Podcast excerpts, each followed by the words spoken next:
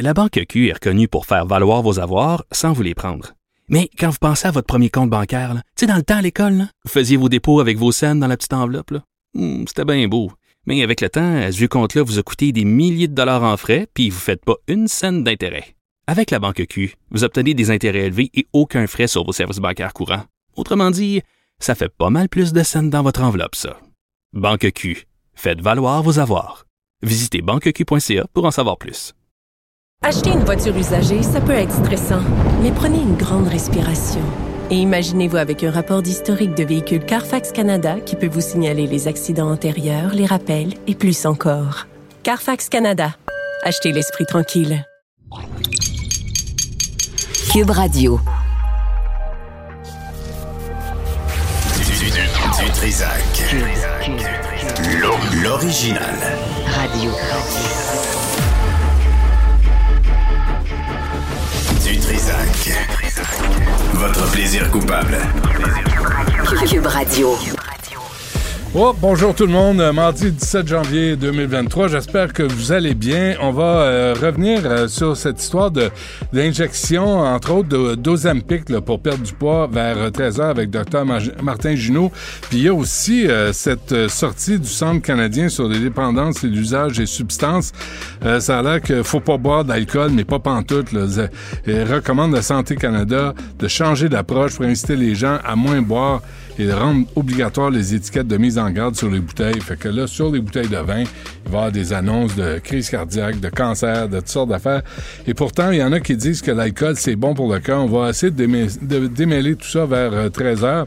Et aussi, euh, la ministre de la Famille fédérale, Karina Gould, qui sera avec nous vers euh, midi et demi. On va voir euh, ce qu'elle a à annoncer et euh, voir si euh, ça va être le bordel aussi dans les bureaux de passeport euh, en 2023. Mais tout d'abord, on a avec nous le président du syndicat des chauffeurs d'autobus, opérateurs de métro et employés des services Connex, Pino Tagliaferri. Monsieur Tagliaferri, bonjour. Bonjour. Bonjour, merci d'être avec nous. Vous, allez-vous arrêter de boire de l'alcool? là? Est-ce que Vous avez entendu ça? Ben, on va essayer de, de- de- de suivre un peu ce que les- le gouvernement dit, mais si on les suit, on se ramasse avec les problèmes qu'on a aujourd'hui, on se le cache pas. Ouais, ben là, ça- la vie va être plate, là. Même pas un petit verre de vin, il y a des limites. OK, d'abord, il y a deux sujets, là. Je suis content que vous soyez là parce qu'il y a deux sujets. D'abord, il y avait toute cette histoire, ces histoires de bornes de paiement dans les autobus de la Oui. STM. Là, on dit qu'on est en déficit, on cherche l'argent partout, puis, euh, puis, euh, puis les gens qui payent euh, en comptant, ben, il y en a qui voyagent gratis alors que les autres payent leur carte opus, là.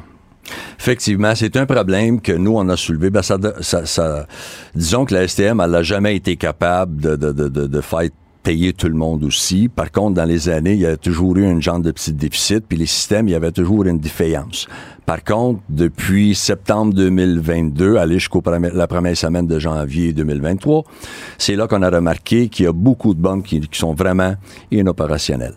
C'est un manque d'argent qui rentre flagrant. Mais qu'est-ce que vous voulez dire, in- inépa- inopérationnel, euh, euh, qui, qui fonctionne pas, là? Qu'est-ce, que, qu'est-ce qui marche pas dans la Ce barre? qui marche pas, c'est que je vais vous donner un exemple parmi tant d'autres, c'est que le, le, le, le, citoyen ou l'usager qui vient avec du change et qui voudrait payer son, son passage, son titre, mais la, fa- la machine ne fonctionne pas. Soit qu'elle détecte pas l'argent, ou soit que la carte à puce n'est pas capable de détecter la carte à puce. Fait que là, à ce moment-là, qu'est-ce qui arrive, c'est que la personne embarque quand même, mais il y, a un- il y a un coupon qui est fait pour que la réparation se fasse sur cette borne-là. OK. Et c'est là que le coupon qui est fait, on va donner un exemple parmi tant d'autres encore, c'est que lundi matin, euh, un chauffeur d'autobus va signaler le problème, il reçoit un coupon, et quand on va regarder l'évaluation du coupon, c'est qu'on s'en aperçoit au courant de la journée ou même le lendemain que euh, ce véhicule-là va ressortir encore, soit que la réparation soit faite. OK, mais là, il y a combien d'autobus là, qui, qui fonctionnent pas, là, où il n'y a, pas de- y a pas de paiement? J'ai pas de chiffre exact de combien d'autobus fonctionnent pas, mais je peux vous dire qu'on a une moyenne de 124 coupons qui sont donnés strictement pour le paiement pour les bonnes. OK, ça, c'est des coupons. Attendez, là. C'est, le chauffeur d'autobus qui donne ça à qui, ce coupon-là? Ce, ce coupon-là, il est donné par ce qu'on appelle la base radio. La base radio, elle, elle prend les coupons sur les défectuosités qu'on a sur les véhicules pour les maintenir en ordre. Et une des appels qu'on peut faire, c'est justement pour, des- pour euh, se faire donner un coupon pour que soit enregistré qu'il y a un problème avec la, la perception à bord de ce véhicule-là. Mais est-ce qu'il, y a, est-ce qu'il y a des problèmes à faire réparer des autobus à Montréal? Euh, c'est sûr qu'il y y, y, a, beaucoup d'autobus. Puis au moment donné, mais quand tu, tu laisses aller un peu la situation, puis que tu ne te rattrapes pas, mais tu te ramasses avec un, un bundle de problèmes, on va dire comme ça, et que la STM là, a négligé cet aspect-là. Et là, aujourd'hui, on se ramasse avec un manque à gagner flagrant. Et que de l'autre côté, ben, on demande un- du financement pour le transport en commun. Hmm. Mais là, vous, vous êtes le syndicat. Là, là vous, vous êtes jamais de bonne humeur. Vous êtes toujours fâché. La direction, c'est une gang de cabochons. Tout le monde travaille mal. On le connaît, votre discours, là, M. Tagliaferri. Ben euh, non, c'est c'est c'est c'est pas que je suis toujours de, de mauvaise humeur.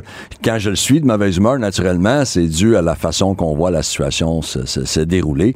Et, et j'ai j'ai beaucoup de difficultés à voir que quand mes membres sont obligés de subir le stress ou la colère des clients qui payent pour un titre qui y est mensuel, puis qui voit quelqu'un d'autre embarquer gratuit, que la STM ne fait rien pour régler la situation.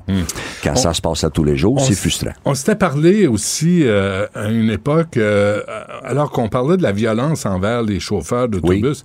C'est, ça fait quoi? Ça fait 5-6 ans de ça, au moins, là, sinon plus. Oui. Euh, que- comment la situation a évolué? Est-ce que ça s'est réglé? Il y a toujours, c'est sûr qu'on est, puis je l'avais dit la dernière fois, lorsqu'on s'avait parlé au, au mois d'août à peu près, euh, c'est sûr que la violence, on tolère pas ça et on peut pas être à l'abri de ça à 100%. Par contre, on veut jamais être mis dans une situation où ce qu'il y a une altercation qui peut virer en violence euh, physique. Ni Mais on dirait que ça vient par, par, par vague. Là. Ça comme- vient par vagues, effectivement. Puis, puis quand on regarde un peu ce qui se passe avec les, les- les- la clientèle, qui des fois sont agressifs, et, et je comprends qu'ils sont agressifs, parce que quand que tu t'attends à voir un, un- un autobus passer à une certaine heure et qu'il ne passe pas, puis que ta journée commence mal parce que la personne est en retard, elle arrive Ouais. à son patron, puis elle dit, ben, le transport en commun, je suis en retard encore un matin c'est malaisant, puis c'est, c'est, c'est, c'est frustrant pour la personne qui s'en va travailler le matin, puis qui prend le transport en commun, puis pour lui, c'est ça moyen de transport. En 2019, euh, je disais, la, la Ville de Montréal, puis on vous a invité sur ce sujet-là, a lancé des travaux là, de circulation, l'avenue euh, Pierre de Coubertin. Et là, on a aménagé un carrefour... euh, Carrefour giratoire. Giratoire, oui, c'est ça. Euh, puis là, tout à coup, on s'est rendu compte, c'est, c'est près du stade olympique, Effectivement. Là, on s'est rendu compte que les autobus peuvent pas tourner là-dessus. C'est parce que le problème qui, qui, qui, survient, c'est que euh, il y avait anciennement ce qu'on appelle une loupe privée. Euh, puis pour que les gens comprennent, c'est qu'il était près du stationnement, euh, c'est-à-dire la station de Vio, mais proche aussi du cinéma. Fait que cette loupe-là a été abandonnée. Et là, ils ont fait un carrefour giratoire. Et le carrefour giratoire. Mais nous, ce qu'on fait pour revenir, pour aller chercher la rue mais on tourne puis on fait le tour du giratoire. Le problème, c'est qu'il y a des cyclistes qui empruntent la même route. Il y a une déviation qui est énorme et, et le danger, c'est que c'est les cyclistes. Des fois, on les voit à la dernière minute. Puis vous le savez que un cycliste, des fois, peut venir beaucoup plus rapide qu'on pense. Ouais, ouais. C'est pas gros, c'est pas grand, et, mais le danger d'accident, puis accident mortel, est, est- est très grandiose. Mais pourquoi ils ont changé ça? Là? Près, du, près du cinéma, c'était pratique. C'est exact. Ils ont oui, puis ils ont changé ça toujours pour aménager, pour embellir un peu le, le- le- le quartier, le coin, euh, vu que vous êtes proche du stade, vu qu'il y a le biodôme, il y a tous ces aspects-là. Ouais. Mais ils n'ont pas pensé à la sécurité. Puis pourtant, ça devrait être quelque chose qui devrait être en premier plan. Mais là, euh, donc, les autobus peuvent pas tourner sans empiéter sur la piste cyclable? Euh, ben, c'est la piste cyclable qui empiète directement sur ce giratoire-là. Et on les a aussi de l'autre sens, quand ils s'en viennent de, de contresens. Fait quand ils viennent de ouest en est, mais on les voit s'en venir à la dernière minute Mais là, aussi. ils viennent de le faire. là. Oui, exactement. Ça a coûté euh, des millions de dollars. C'est sûr. Puis là, ben, se sont assis. Puis euh, on, on se le cache pas que c'est en collaboration aussi avec la STM qu'on a décidé de créer un détour pour la question de sécurité. Mais que là, est-ce que là, il y a un détour. Il y a un Là, détour, Ils il y a viennent un de détour. construire le carrefour giratoire. Et là, ils se sont rendus compte que c'était mal euh, confectionné. il y a des gens, des, gens, des ingénieurs de la ville qui se sont présentés ces lieux et qu'on a fait de la démonstration que euh, la démarche comprenait la façon qu'on qu'on qu'on empruntait puis qu'on tournait, mais c'était un problème grave, majeur. Et c'est là qu'on a décidé d'arrêter tout ça. Et l'ingénierie ainsi que la ville de Montréal, mais là, sont assis à la table de dessin puis sont après à regarder, ouais, c'est quoi qu'ils peuvent faire pour régler le problème. Mais jamais ils vous ont appelé pour dire qu'est-ce que vous pensez de ça? Avant qu'on procède travaux. Je vais vous dire que rarement on est consulté, puis pourtant on est les gens qui sont sur le terrain, on peut les apporter des, des solutions ainsi que des futurs problèmes qui peuvent pervenir si des fois ils décident de prendre un chemin X. Parce a pas un ingénieur à la ville qui a conduit un autobus. Pas du tout. Fait que lui, il sait pas ce que ça Pas prend comme. Ah ouais, OK. Euh, dis donc, euh, le- avant, il y avait Philippe Schnob à la tête de la STM. Oui. Hein? Puis je pense que c'était un ami de Denis Coderre. Il avait été nommé. Ça se peut-tu? Je me trompe-tu? Euh, vous vous trompez pas. Ah, vais- on, va, aller direct au bat, là. Et là, vous vous trompez pas. Eric, Allen Caldwell, là, il est de Projet Montréal, c'est un ami de Valérie Plante. Fait que ce qu'on vous envoie comme boss à la STM, c'est des tinamis. Ça veut pas dire que c'est des gens compétents à gérer une, euh, une, Vous- euh, une société de transport. Euh, vous avez vous avez pas tort. Euh, J'ai toujours dit une entreprise comme euh, la STM, puis, puis, puis je peux en prendre euh, d'autres aussi. Là, on prend que- quelqu'un d'Hydro-Québec. Mais si, si vous, vous gérez cette entreprise-là, vous devez avoir une petite connaissance un peu du transport en commun. Si à, vous à part, à part d'avoir pris le métro dans la vie. ben, minimalement, minimalement, parce que si vous vous vous, vous allez euh, chapeauter cette, cette, cette, cette entreprise-là, mais c'est pour le futur. Puis, puis Dieu le sait, le gouvernement pousse à tous les jours, on les voit, ils ont fait le COP 15 pour le futur, l'avenir, nos enfants, Ouais. la planète. Mais c'est parce que vous faites tout le contraire quand on regarde ce qui se produit. Là. Qu'est-ce que vous voulez dire? Je vous donne un exemple. Vous voyez des fois, puis sûrement encore, des autobus passer, puis c'est de marquer un autobus égale 40 voitures de moins. Ce que le gouvernement est après faire maintenant, avec le manque de financement et de la façon que c'est géré, mais on enlève un autobus pour créer 40 voitures de plus. C'est exactement Mais ça pas, qui pas se à. Montréal, pas avec Valérie Plante.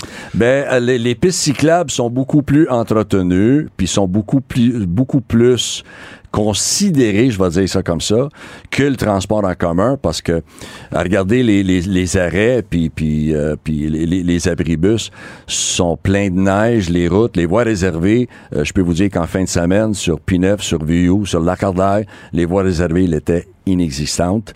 Euh, et ça, la tempête, on l'a eu vendredi et même un peu jeudi, mais même hier matin, euh, c'était pas tout à fait déneigé encore. là. Avec la reconfiguration des rues là, à Montréal, là, M. Tagliaferri, est-ce que, est-ce, qu'on, est-ce que vous, ça vous pose un problème quand vous conduisez un autobus?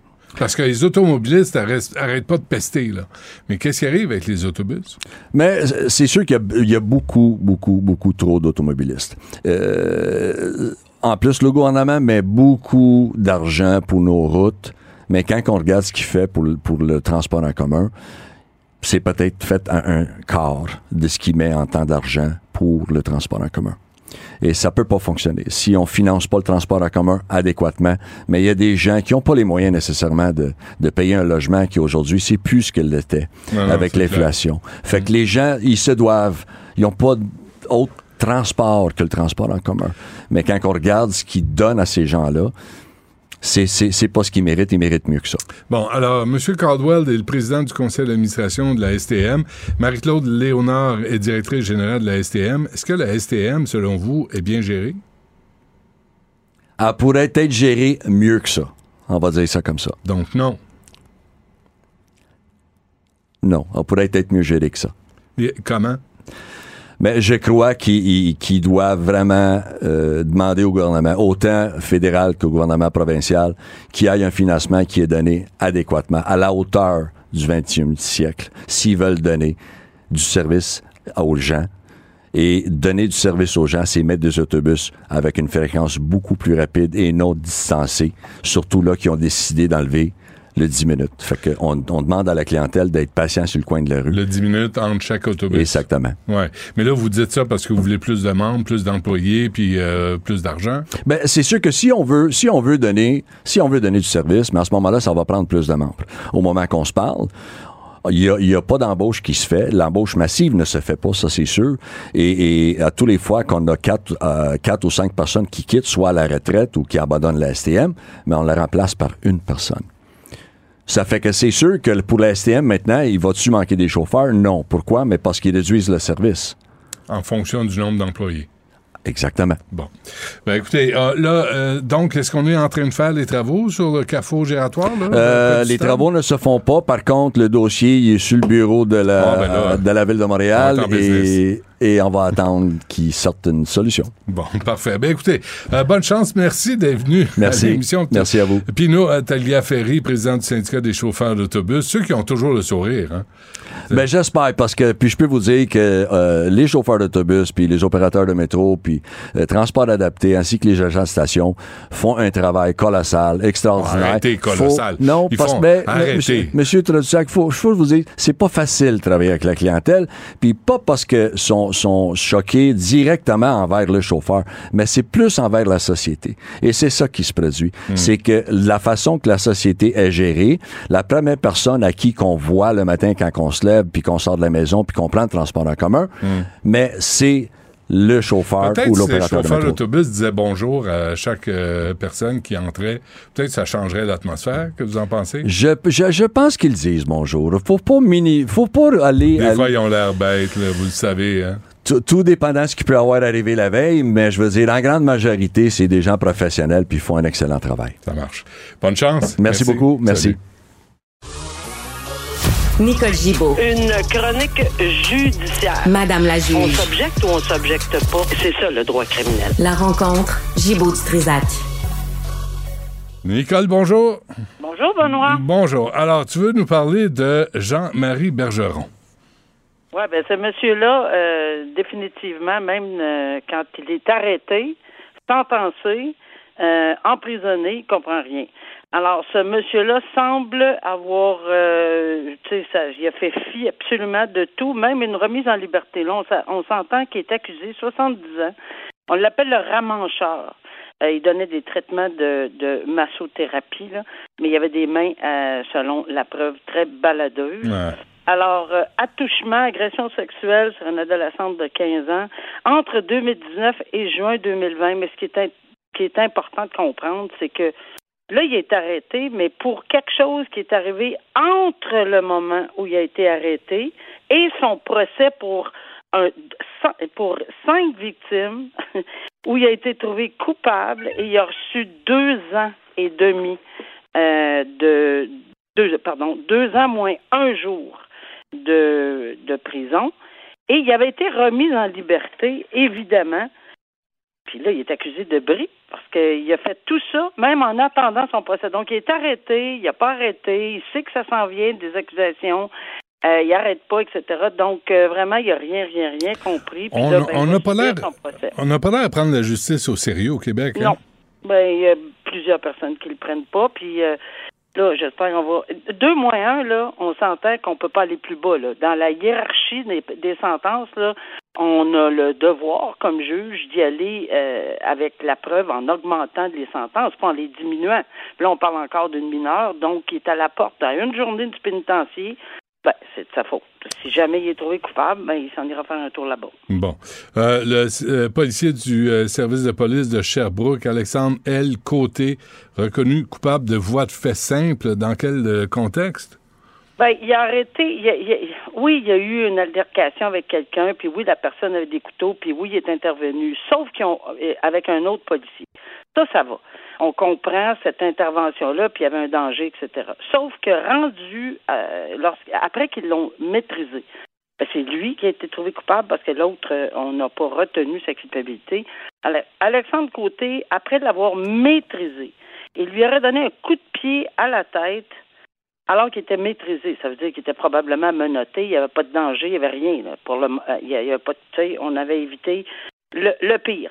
Et ce que je trouve intéressant, puis c'est pour ça que je voulais qu'on en parle, c'est que ce sont des collègues à lui, deux policiers, qui sont arrivés sur les lieux après et qui l'ont vu agir et qui l'ont dénoncé. Mais ce que les gens savent peut-être pas, c'est que c'est prévu à la loi de la police.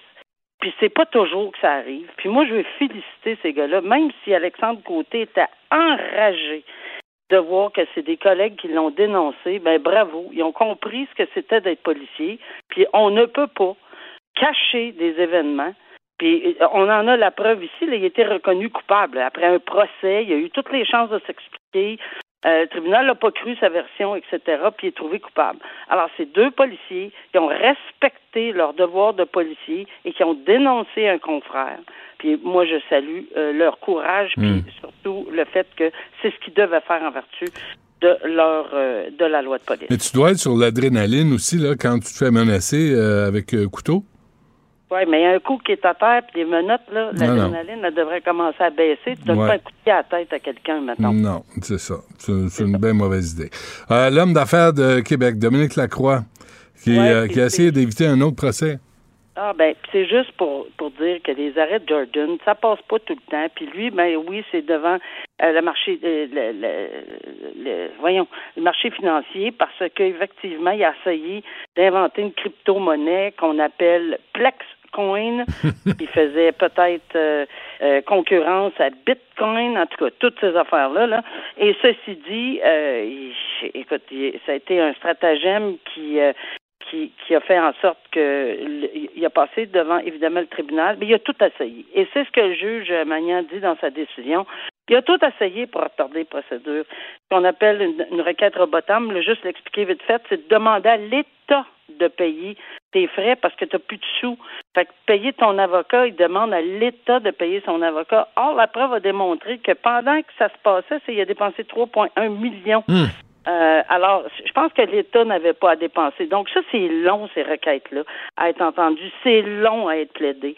Ensuite, il a fait des requêtes ici, des requêtes là. Donc, le juge Magnan a dit, avec raison, là, euh, non, on pu, on, on donne pas des, des, des, des Jordan là, comme ça. Là, c'est pas des billets là, de l'auto, ça là, là, pour arrêter. Des. C'est des gratuits. Alors, euh, il va passer à travers son procès, puis il risque gros parce que c'est des énormes demandes d'amende, 12,5 millions à lui et sa conjointe qui serait complice là-dedans, 6,2 millions. On suivra ça. Ouais, alors c'était une euh, crypto-monnaie, lui, qui voulait mettre. La que. crypto- Ouais, c'est ça. Ça s'appelle. euh, Qu'est-ce que c'était le nom que je, Moi, j'en parle mon latin Ouais. quand, euh, non, quand, mais. quand je parle de ça. là, C'est une Plexcoin. Plexcoin. pas des bitcoins. Non, c'est ça. Plexcoin. OK. Est-ce qu'il y avait l'appui de Pierre Poilievre là-dedans? Ou... Euh, ça, on On ne saura pas, hein? Euh, Parfait. On ne le, sait pas, mais euh, enfin, toutes ces procédures ont été pour arrêter, pour faire ralentir le procès. Puis après ça, des Jordan, ben, ont été jugés de procédures frivoles. Et on est très heureux de voir que, bon, on ne l'accorde pas à tort et à raison, un arrêt de Jordan. Très bien. Nicole Gibault, merci. À demain. La Banque Q est reconnue pour faire valoir vos avoirs sans vous les prendre.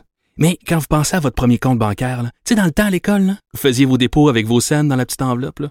Hmm, C'était bien beau.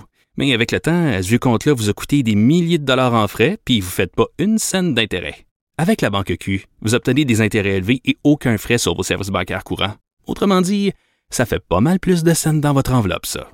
Banque Q. Faites valoir vos avoirs. Visitez banqueq.ca pour en savoir plus. Acheter une voiture usagée, ça peut être stressant, mais prenez une grande respiration. Et imaginez-vous avec un rapport d'historique de véhicule Carfax Canada qui peut vous signaler les accidents antérieurs, les rappels et plus encore. Carfax Canada. Achetez l'esprit tranquille. Du Trisac. Un animateur pas comme les autres. Cube Radio. Plus largement. Eh bien non, chers amis, c'est une structure discriminatoire terrifiante. Mathieu Bocoté. Si on veut être ludique, on peut aller au bowling. Je dis pas que je suis d'accord, hein, mais je trouve que c'est ainsi que je les comprends. C'est de la maladie mentale. Non, ça, je suis pas d'accord. Un chroniqueur pas comme les autres. Gardons ça à l'esprit et évitons d'avoir une espèce de posture accroupie, de posture aplatie. Et on sort de ce texte et on se dit aïe, aïe, aïe. 10 blancs que tu jettes à terre avec une boule noire. Non, mon cher Richard, il nous reste beaucoup de choses à déconstruire, beaucoup de choses à déconstruire. Mais, mais, mais, Mathieu Bocoté. Mais il faut aller plus loin. En direct en semaine des 10 ou en tout temps disponible en balado sur l'application Cube ou le site cube.ca. Au revoir, cher ami. Tu étais de trop, tu n'avais pas la bonne couleur de peau.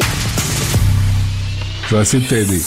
Conoscopie, la comédie musicale. Benoît Dutrisac. M'en occupe, Richard. Mets ton doigt sur la bande négative. j'ai je- rien à cacher, moi, je suis transparent. Ouais. Richard Martineau. Il devrait prendre euh, exemple sur toi. La rencontre. Moi, le seul endroit où je suis pas d'accord avec toi, là, c'est les cirques. Moi, j'étais prête, là. Mais comment te régler mon problème? En étant gentil, La rencontre Martineau Dutrisac. je m'attends à y coucher sur ton testament. Non.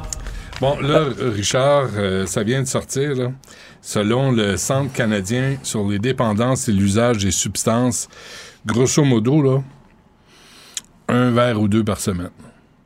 C'est n'importe quoi. C'est n'importe quoi. une goutte, maintenant, là, ils vont dire une goutte d'alcool, c'est déjà néfaste. C'est déjà néfaste. Tu n'as pas le droit de cuisiner au gaz, pas le droit de prendre de l'alcool, euh, pas le droit de faire un feu de foyer chez toi, c'est pas bon. Mm. Fait que, qu'est-ce qu'on va faire? Qu'est-ce qu'on va faire? On va passer la Ça, ça veut dire faut ça prend une cuisinière électrique? Penses-tu que dans les restaurants, les restaurants, Ouais. ils savent vivre, ils savent cuisiner, c'est toutes des, des cuisinières au gaz? Penses-tu que tous les restaurants vont changer pour mettre des cuisinières électriques? Mais le pire, Parce que les gens... Le pire, c'est qu'ils disent qu'on le sait depuis 2013, on le sait depuis 30 ans, on le sait de- depuis longtemps. Moi, c'est la première fois que j'entends parler de ça.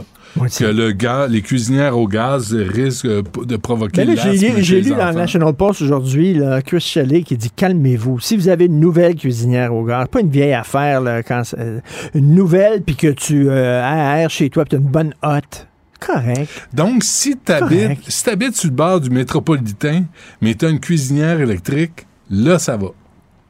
Tu respires les, les Oui. vapes des- de, la, de la circulation. Puis tu prends pas d'alcool. Mais tu prends pas d'alcool. Sur le bord de Décarie métropolitain, sur le bord d'une autoroute, ça, ça va. Mais pas de Quel cuisinière au gaz. plaisir il va nous rester. Bientôt, on va dire l'électricité, c'est mauvais pour la santé, les ondes et tout ça. Donc, qu'est-ce qui va nous rester? On est mieux de prendre des cours de yoga pour être flexible parce que tout ce qu'on va pouvoir se faire, c'est de se faire plaisir à nous-mêmes. Ouais. Ça- l'auto-plaisir. Ça, ça va être correct. D'être flexible à ce point-là. Ouais. Tu souhaites ça, toi? Bon. Ben, c'est le recyclage, ça. Hey, euh, faut Le, fluide, le fluide vital, ne- va, Non. Non. tu Euh, vas non. recycler ton Non, fluide non, je vais- vital. Non, je recycle rien de ça. Voilà. Attends, je cherche mes lunettes. Non, non, mais alors, donc, les nouvelles recommandations sur l'alcool, c'est même pas un verre, c'est déjà trop. Rien pantoute. Même pas regarder une bouteille. Et les gens qui travaillent à la SAQ doivent avoir une prime de danger parce qu'ils sont près d'alcool. OK, il s'apprendrait comme un bulletin météo tous les jours, les films qu'il faut pas voir, les livres qu'il faut pas lire, les tunes qu'il faut pas écouter, euh, ce qu'il ne faut pas boire, Les ce qu'il ne faut pas manger, Les conférenciers qu'il faut pas, euh, qu'il faut pas entendre. qu'il faut pas entendre. On va devenir pur, pur, pur. Là, à Ouais. l'intérieur, ça va être clean, mon gars. Puis dans notre cerveau, là, plus de mauvaises pensées. ça Ça va- être propre, propre, propre. Ça va là. nous donner le temps de savoir Ça va sentir le pledge partout. le pledge. Le Citron. pledge. Citron. Citron, ça sent tellement bien. À l'intérieur de nos têtes, ça va être propre, on va avoir des, des poumons. Là. Y a-t-il une vie avant la mort? C'est- C'est ça la question. Tu sais, je t'avais parlé du gin que je, je voulais lancer, je voulais que tu t'investisses. Déjà grainé. là. Je me suis dit, bon, le gin, ça marche pas. Là, on dit d'arrêter de boire. Là, fait que j- Kevin Parent n'a pas retourné mes appels. Là, fait que je, je me suis dit, OK, là, ça prend parfum de victime. Tu te vaporises ça le matin, là, tout faux, tout beau. Est une Puis là, victime. tu sens, et t'es, t'es une victime. C'est horrible pour les véritables victimes. Mais le Non, nombre de personnes qui se disent victimes d'anecdotes, de Non, mais niaiseries, tu, tu, pour exister, tu dois être une victime. Pour exister. pour, et, et pour, et pour aussi être populaire. Pour être populaire, là, tous ceux qui sont virés de bord, ils ont dit j'ai été une victime. On a tous été victimes dans notre vie, mais il y en a qui Oh, s'en font une un marque de commerce. J'ai vécu quelque chose de dur. Ouais. Il faut que tout le monde le sache. Ouais, ouais, il faut que tout le monde le Et sache. te souviens-tu, te souviens-tu de les Sopranos, Tony Soprano qui disait Whatever happened to the big, strong, silent type? Ben oui, Il, il, il, il- Je- je de Gary. Cooper ben oui. Qui, qui se fermait la gueule, qui souffrait en silence, qui Ben, n'avait j'ai- pas besoin de s'épandre tout le temps. Eastwood, tu sais, puis là, t'es- tout le monde est toujours en train de se plaindre. Puis hier, je parlais de ça avec une euh, psychologue, parce que c'était Blue Monday, puis je dis, il me semble que la génération de nos mères, Richard, qui ont traversé des tempêtes, qui ont élevé des enfants, qui ont, qui ont eu la vie dure, n'étaient pas toujours en train de se plaindre, puis de gémir, puis se dire victime. Attends une minute. Elle- Si tu veux avoir la meilleure image, on célèbre les, les- on souligne les 25 ans de la crise du verglas. Ouais. Souviens-toi, les gens qui se pointaient dans les refuges, tu te souviens, en disant Mais là, il n'y a pas de couverture, puis il n'y a pas de brosse à dents. Ah ouais, non. Puis là, ben, ta maison n'a pas explosé, n'a pas pris en feu. Ouais. Il n'y a rien, il n'y a plus d'électricité. Prends une flashlight, va dans ta maison, va, va chercher ta brosse à dents. Mais tu te souviens, il arrivait là, Ouais, les ouais. mains dans les poches, en disant, ben là, c'est le gouvernement qui a fait un refuge. Fait que, on va arriver là, puis mange, je vais avoir ma brosse à dents Ben qui va ouais. être prête à mon nom, puis il va avoir la couverture, puis va... Puis le gouvernement dit, ben non, vous devez arriver avec vos, vos, vos affaires. Ben là, Ben. Ouais. il y a certaines personnes, si tu leur dis pas qu'il faut qu'ils baissent sur culotte quand ils vont aux toilettes, ils Non, vont se arrête, chier arrête, arrête. dessus. As-tu vu ça? Tu sais, la ville de Montréal est bien gérée. Tu le sais. hein? Depuis 2017, c'est exemplaire. C'est un nombre, un, nombre, un nombre restreint de conseillers. Oui, ben Très, oui. Toujours. très, très Et là, peu. monsieur, monsieur Caldwell, qui était de Projet Montréal, je viens de parler au, au président du syndicat, de la- des employés de la STM, président, président du syndicat, on le sait, là. Mais euh, il n'y a pas un autre estime de monsieur Caldwell, de toute évidence, là, pour gérer euh, les problèmes. Tu sais, ils ont construit un, un carrefour giratoire près du stade olympique, puis ils l'ont mal fait. Les autobus peuvent pas tourner sans euh, risquer d'accrocher des, les- des cyclistes. Fait que là, C'est génial. c'est sur la table de dessin. Tout, le- tout le parcours, c'était 30 millions. Fait que, ils ont distribué des millions comme ça, puis, on- puis personne n'a appelé le président du syndicat des chauffeurs d'autobus, de regardons le devis, là, puis regardons les plans qu'on a. Ça marche-tu? Parce que les gens, les Ben oui. ils n'ont pas conduit d'autobus, eux autres.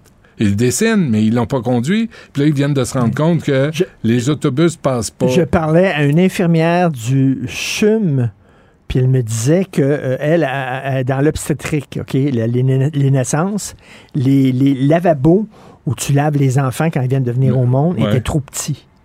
Ils n'ont pas, ils ont pas demandé aux femmes qui travaillaient là, aux obstétriciennes, c'est-tu correct, le, ce lavabo, Ben oui. là, le- la grosseur des enfants maintenant, standard, puis tout ça. Ils n'ont pas demandé. Fait que les lavabos étaient trop petits, il a fallu qu'ils les enlèvent puis remettent des lavabos plus grands. Ils demandent pas aux gens qui sont sur le terrain Ben non. Qu'est-ce que vous vivez? Le le- gouvernement de la CAQ est comme ça aussi, beaucoup. Là. Non, non. Ils parlent pas aux professeurs, ils parlent pas aux enseignants. Eux autres savent. Dans leur bureau, ils décident. C'est le règne des gestionnaires. Puis on le voit là, à l'hô- à l'hôpital Maisonneuve-Rosemont. Là, c'est le deuxième sit-in en six mois à peu près. Puis tu savais, savais-tu, Richard, que le premier sit-in des infirmières de l'hôpital Maisonneuve-Rosemont, les gestionnaires ont dit on va vous suspendre, on va. Puis là, ils n'ont pas pu le faire parce qu'il manquait de personnel! Risque de s'en dessin. Fait que là, les autres, ils voulaient suspendre les infirmières qui disaient, nous autres, travailler 16 heures par jour, c'est dangereux, on est à bout. on est déjà, on manque de. Mais Ben, tu c'est- vois, ça a été la réponse OK. des gestionnaires. voici la province de Québec en une phrase. Ça va mal parce qu'il y a une pénurie de main-d'œuvre. Il y a une pénurie de main-d'œuvre parce que ça va mal. C'est un slogan, ça. On s'en sort comment? Ça va super mal parce qu'il y a une pénurie de main-d'œuvre. Ouais. Mais les gens voient à quel point ça va mal. Fait Est-ce que ça que leur ça se tente peut- pas d'aller travailler là. Donc, on, est, c'est la- on, on- on descend vers le bas. Est-ce que ça se peut qu'il y a trop de monde comme toi puis moi? Sais, assis sur leur cul à pas faire des jobs utiles. On travaille fort. Ben non, ben non, On nous autres, ben non, on travaille change pas fort. le monde. Ben non, nous Ben autres, on oui. est là, on fait nos smats. Mais tu sais, Après, après deux heures et demie de radio, là, toi, tu sors pas de là en disant je- il me semble que le Québec est meilleur. Il me semble que j'ai remis c'est ce que le je, Québec sur la bonne voie. c'est ce que je lis comme euh, commentaire sans arrêt. Le- Et quand on parle de, en tout cas, Euh, l'hôtel de ville est en, euh, est en restauration. Hein? Tu as vu ça? Je veux juste te Ça lancer une cou- combien? Ça va coûter combien? Je vais te lancer une coupe de chiffres. Ben, en 2015, en 2015, on avait évalué les travaux de restauration de l'hôtel de ville de Montréal à 30 millions. En 2017, à Rue de Valérie Plante, on était rendu à 88 millions. En 2019, 116 millions. En 2022, 168 millions. Et en 2023, 211 millions. On est passé. Mais là, c'est fini, là. Ça augmentera Non, non, pas. non. là. On, non, non. On dit que les travaux, ça, ça va aller jusqu'en 2024. Donc, logiquement, ça devrait augmenter. Mais des travaux de restauration, mais là, ils, ils ont trouvé, tu sais, il y a des extras.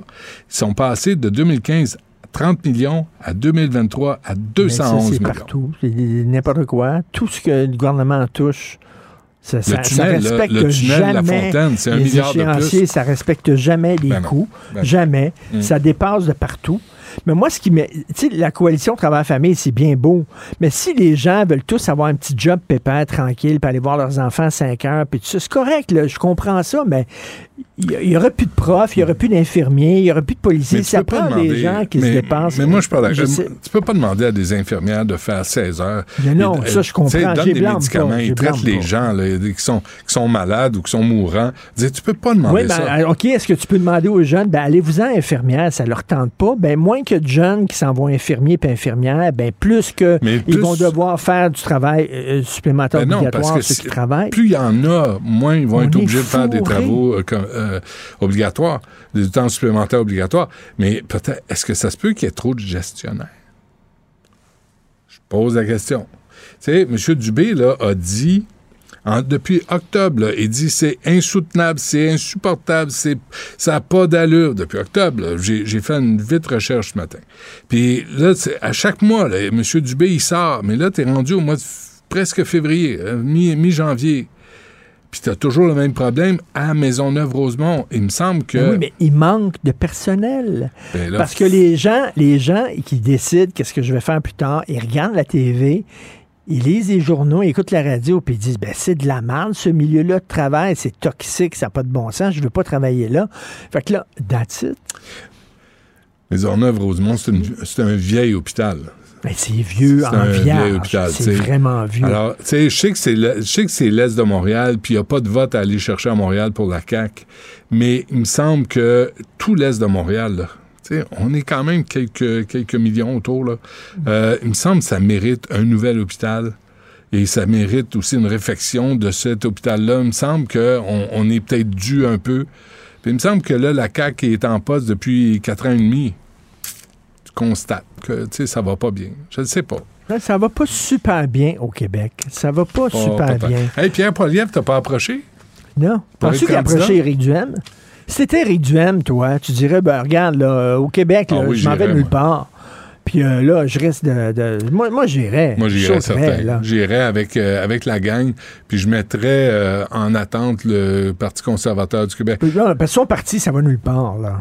Ben, Une fois que tu enlèves les coucous, là, qui sont, sont déjà fâchés contre lui, les coucous, puis tu les Ouais, enlèves, puis ouais, ça, ouais. là, il reste qui, là, tu sais? Non. euh, Mais il est allé chercher une base. Moi, j'irais. hein. Si j'étais, j'étais Éric Duhem, j'irais, au fédéral. En plus, Ben c'est 160, 180 000 pour euh, député au fédéral. C'est bon, là. C'est un bon, bon salaire.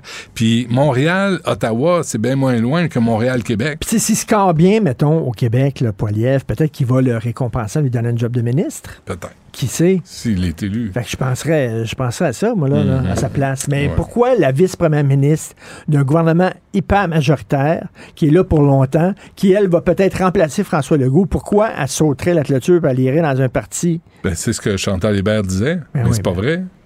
Pierre Poilievre a dit c'est pas vrai. J'ai pas parlé, j'ai, pas essayé de Ah, si recruter Poilievre, Éric Girard. dit, c'est que c'est vrai? Ben oui. Pierre Poilievre se contredire comme sur les, la crypto-monnaie? Mais non. Arrête. C'est laid chez vous. C'est, t'as quelque chose de laid T'es allé au restaurant, t'es en maudit, parce que ça coûtait cher. Non, mais, regarde, attends une minute, là.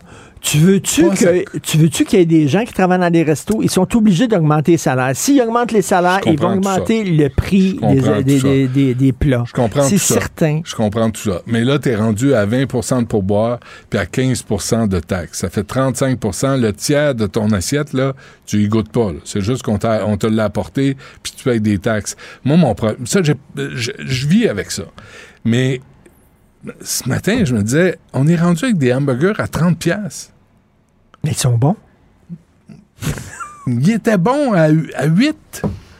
Mais on est rendu avec des hamburgers à 30, 30 pièces. Est-ce qu'on se rend compte? Les aliments coûtent plus cher, la main-d'œuvre coûte plus cher si tu veux la retenir, puis pas que ça c'est comme ça. Je comprends ça. Je sais bien. Mais 30 pièces le hamburger. 30 pièces, 30 avec un petit paquet de frites. Tu sais qu'il y a des gens là, au Québec là, qui n'ont jamais vu un système de santé qui fonctionnait correctement. Ils n'ont jamais vu. De toute leur vie, il y a toujours eu des problèmes, Ben, quel que soit le gouvernement en place. Mangeant des hamburgers, puis tu vas le voir, le système de santé. Tu vas voir, avec des frites, tu vas le voir bien vite, là, d'ailleurs. Puis euh, je, je m'y attends. Non, mais je ne sais pas ce qu'on fait avec euh, l'hôpital Maisonneuve-Rosemont. Et là, M. Dubé, il peut pas juste lancer des slogans puis avoir sa, sa cellule de crise. Et d'ailleurs, moi, je veux savoir, est-ce que McKenzie est derrière Je la pense que là, le- le- les gens l'aiment, euh, M. Dubé, Ben mais oui, là, ça, euh, commence, ça commence à craquer. C'est comment les gens disent, euh, ben, tu on, va, on va donner la chance au coureur. Mais on sait que la job la n'est chance pas coureur, facile. mais, Non, on sait que mais les gens vont vouloir, à un moment donné, des résultats. Mais on sait que c'est pas simple. On sait que c'est pas facile. On sait que c'est tout un défi. On n'est pas Mais, niaiseux. mais tu Joël. Arsenault là, du PQ, il me parlait en disant on veut des comptes, euh, il doit rendre des comptes, le système de santé ne fonctionne pas. Puis j'ai dit, ben quand c'était le PQ qui était, euh, qui était au gouvernement, c'était pas mieux. Sais-tu quand est-ce qu'il tellement marchait mieux. bien, le système de santé? Sous Gaétan Barrette? Ça, ça. Il y avait réponse à tout. Ben, mais, hein. mais, mais c'est un grand défi, mais c'est parce que là, il faut arrêter de parler. Parce que, tu sais, quand Christian Dubé a dit, moi, je suis pas là pour éteindre des feux, euh, oui. Ben oui, t'es là pour éteindre des feux, Minou.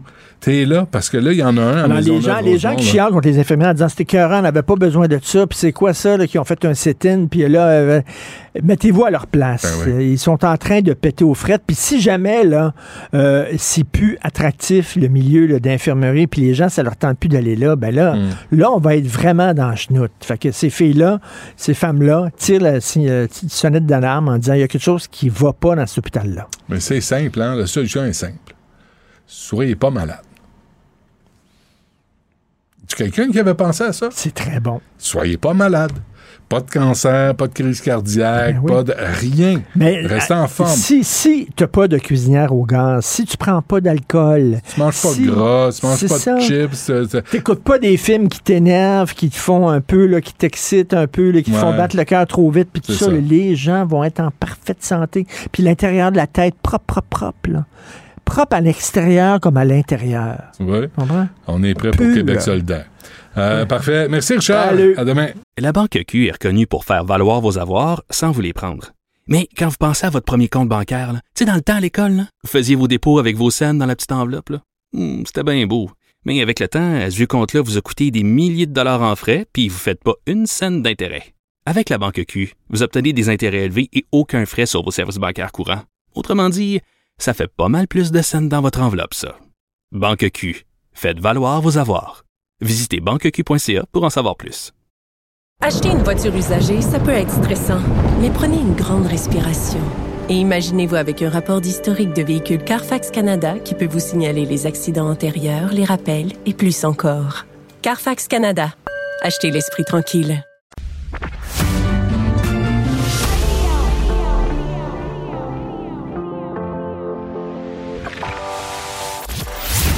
Il cuisine, il talonne, il questionne pour obtenir les vraies réponses.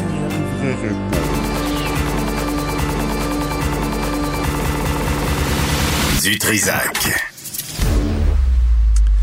Alain Pronkin est avec nous pour parler de religion. Alain, bonjour. Bonjour Benoît. Alors, il y a euh, Pamela Groslo là, qui a décidé de tracer une ligne dans le sable. Oui, euh, ben, on l'appelait Madame F. Pourquoi on l'appelait Madame F? C'est qu'il y a eu un recours collectif contre le diocèse de Québec où on poursuivait le diocèse dans un recours collectif pour toutes les agressions sexuelles des prêtres contre les victimes. Et elle se décrivait une victime, mais celui qui l'aurait, suivant sa déclaration, agressé, c'est le cardinal Ouellet. Le cardinal Ouellet, quand il a appris ça, il a dit non, j'ai pas agressé tout ça, et il a décidé de la poursuivre pour 100 000 dollars euh, en libelle diffamatoire, et il l'appelait toujours Madame F. Et là, Madame F a dit, ben là, moi, je suis tanné, voici la ligne, je m'appelle maintenant Madame Pamela Groslot, c'est mon vrai nom, et je travaille depuis 15 ans euh, pour les, je sais pas pour quel diocèse, mais pour un diocèse. Je travaille en pastoral. Donc, elle a dit, je ne suis pas reconnue comme une victime, parce que je ne sais pas au niveau de la procédure, puis ça, il faudrait demander à ceux qui ont fait le, le recours collectif, est-ce que dans son cas spécifique, ça a été contesté? Est-ce qu'on dit, vous n'êtes pas une victime pour telle, telle raison? Mais elle, pendant deux ans, il y avait un cheminement. Elle s'en va public, puis elle dit, il faut qu'il y ait des balises, il faut que ça soit clair, qu'est-ce qu'on fait dans le cas où quelqu'un, et là on parle de quelqu'un en autorité, on parle d'un évêque, on parle d'un cardinal, et indiqué comme étant un agresseur potentiel. Mais il faut faire attention, il n'y a pas encore eu de procès, il n'y a pas de procès criminel, ça, il faut toujours se mettre en garde. Mais cette personne-là, cette victime-là, a dit, ben, je m'appelle Pamela Groslot. Et là, ça a sorti fort à Québec. Bon, on va, on va faire le suivi euh, en temps et lieu.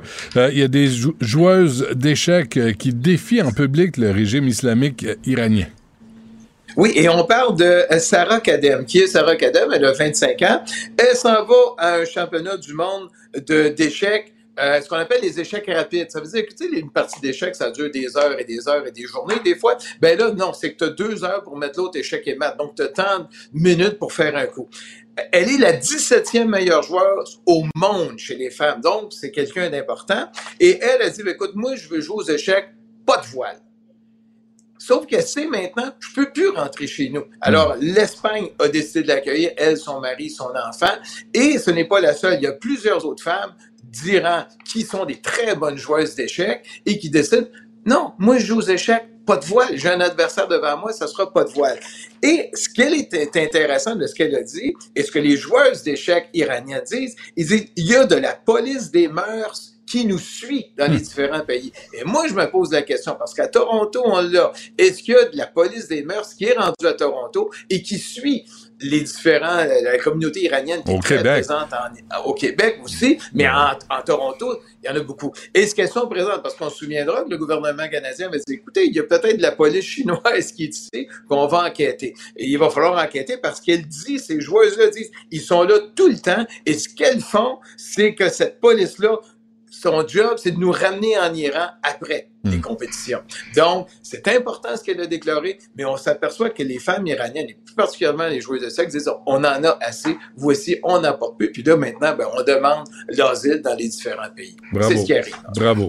Euh, encore une église euh, vandalisée?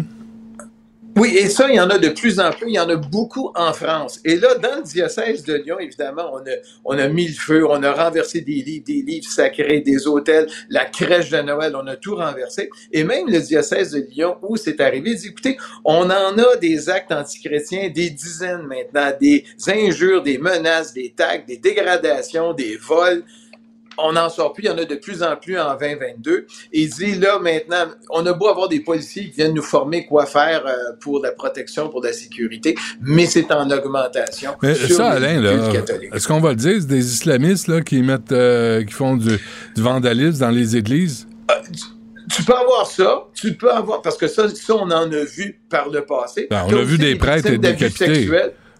Ouais, et on a vu même euh, des, euh, des, des, victimes de prêtres aussi qui vont manifester. Mais en général, c'est plus pacifiste. Comme là, euh, je sais pas si tu viens du père euh, Rivoire, qui est ce Belge, qui était, euh, ce Français qui était venu, qui a agressé sexuellement des enfants dans le dans le Grand Nord canadien, qui est retourné, puis même le pape est pas capable, puis la justice française veut rien faire. Ben, on a eu des manifestations, mais les manifestations qu'il y a eu dans les 24 dernières heures, c'était pacifiste. Il y avait 200 personnes qui étaient où est-ce qu'ils résident, puis ils disent, voulez-vous revenir au Canada? On n'a rien brisé. On a le droit de manifester, mais brisons rien. Mais là, on a à peu près euh, n'importe euh, quoi qui peut arriver. Puis juste pour que, euh, tant qu'à être dans ce sujet-là déplorable, au Nigeria, ben, on a brûlé un prêtre, tout simplement. Au Nigeria, ce qui est arrivé, il y a des hommes armés qui sont arrivés et qui ont tiré dans la population. Je pense qu'il y a des civils qui ont été blessés. Et là, on voulait s'en prendre aux prêtres. Mais là, on pense que c'est des motifs islamistes. Et là, on n'est pas capable d'attraper le prêtre. Finalement, on met le feu à la maison où est-ce qu'il est situé et le prêtre est mort brûlé vif. Et ça, c'est arrivé en fin de semaine. C'est arrivé au Nigeria. C'est un hmm. prêtre catholique. Et euh, il en est mort. évidemment, les sauveteurs, quand ils sont arrivés là, il était trop tard. Ils ont dit, on peut rien faire. Ben, il est mort euh, brûlé vif. Bon, est-ce qu'on a retrouvé la trace de Jean-Pierre Blais?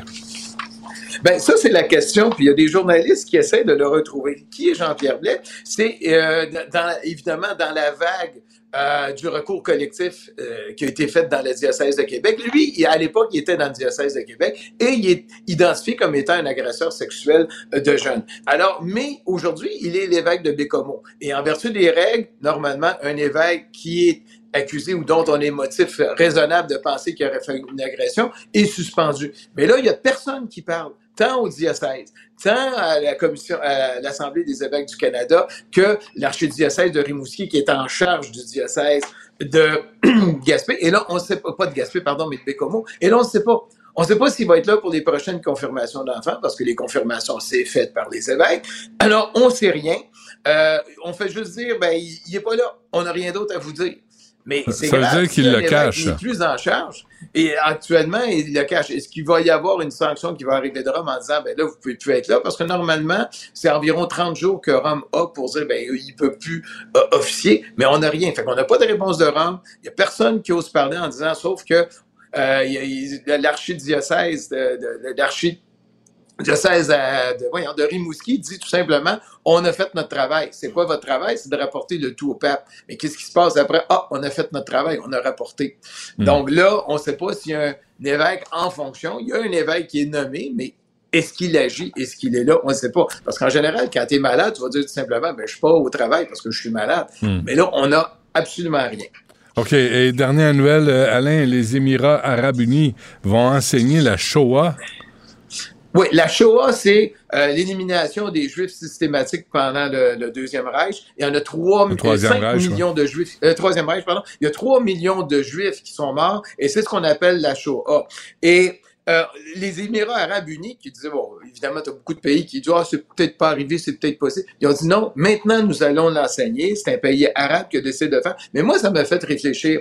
Est-ce qu'on l'enseigne, la Shoah, dans nos écoles? Ça, je me suis toujours posé la question parce que je me souviens pas. Puis en général, j'ai une mémoire pas pire. Je me souviens pas qu'on nous ait enseigné ce qui est arrivé au peuple juif durant la Deuxième Guerre mondiale pendant que j'étais à l'école, primaire ou secondaire. Mhm. Primaire, un petit peu, on entendait parler de la guerre, mais est-ce qu'on est allé jusque-là? Et là, c'est important, je pense qu'il va falloir revoir aussi nos manuels d'enseignement au Québec. Est-ce qu'on enseigne ce qui est arrivé au peuple juif durant la Deuxième Guerre? C'est Ouais. quand même quelque chose. Là, tu veux- 5 millions de personnes. Là, t'es rendu, tu veux qu'on enseigne l'histoire dans les écoles au Québec? T'as du front. Euh, Je sais pas ce qui te prend ce matin, Ouais, là. vrai. Alain, vraiment. Ben, va- non, non. Ben, Ben, j'ai toujours rien fait pour l'histoire. Non, mais je Ben, ouais. réfléchis à, à annuler ta chronique. Là, Je veux dire, t'en demandes beaucoup. Tu sais, enseigner l'histoire dans les écoles au Québec? Ben là, vraiment, Ouais, ben- t'abuses des bonnes choses. Euh, OK. donc, Ben, je recommencerai plus, Benoît. Je. Ça va. OK, hey, Alain Bronquin, merci. À la semaine prochaine. Merci. Salut. À la semaine prochaine. Benoît Dutrisac. Sacramouille que c'est bon. Du Trisac.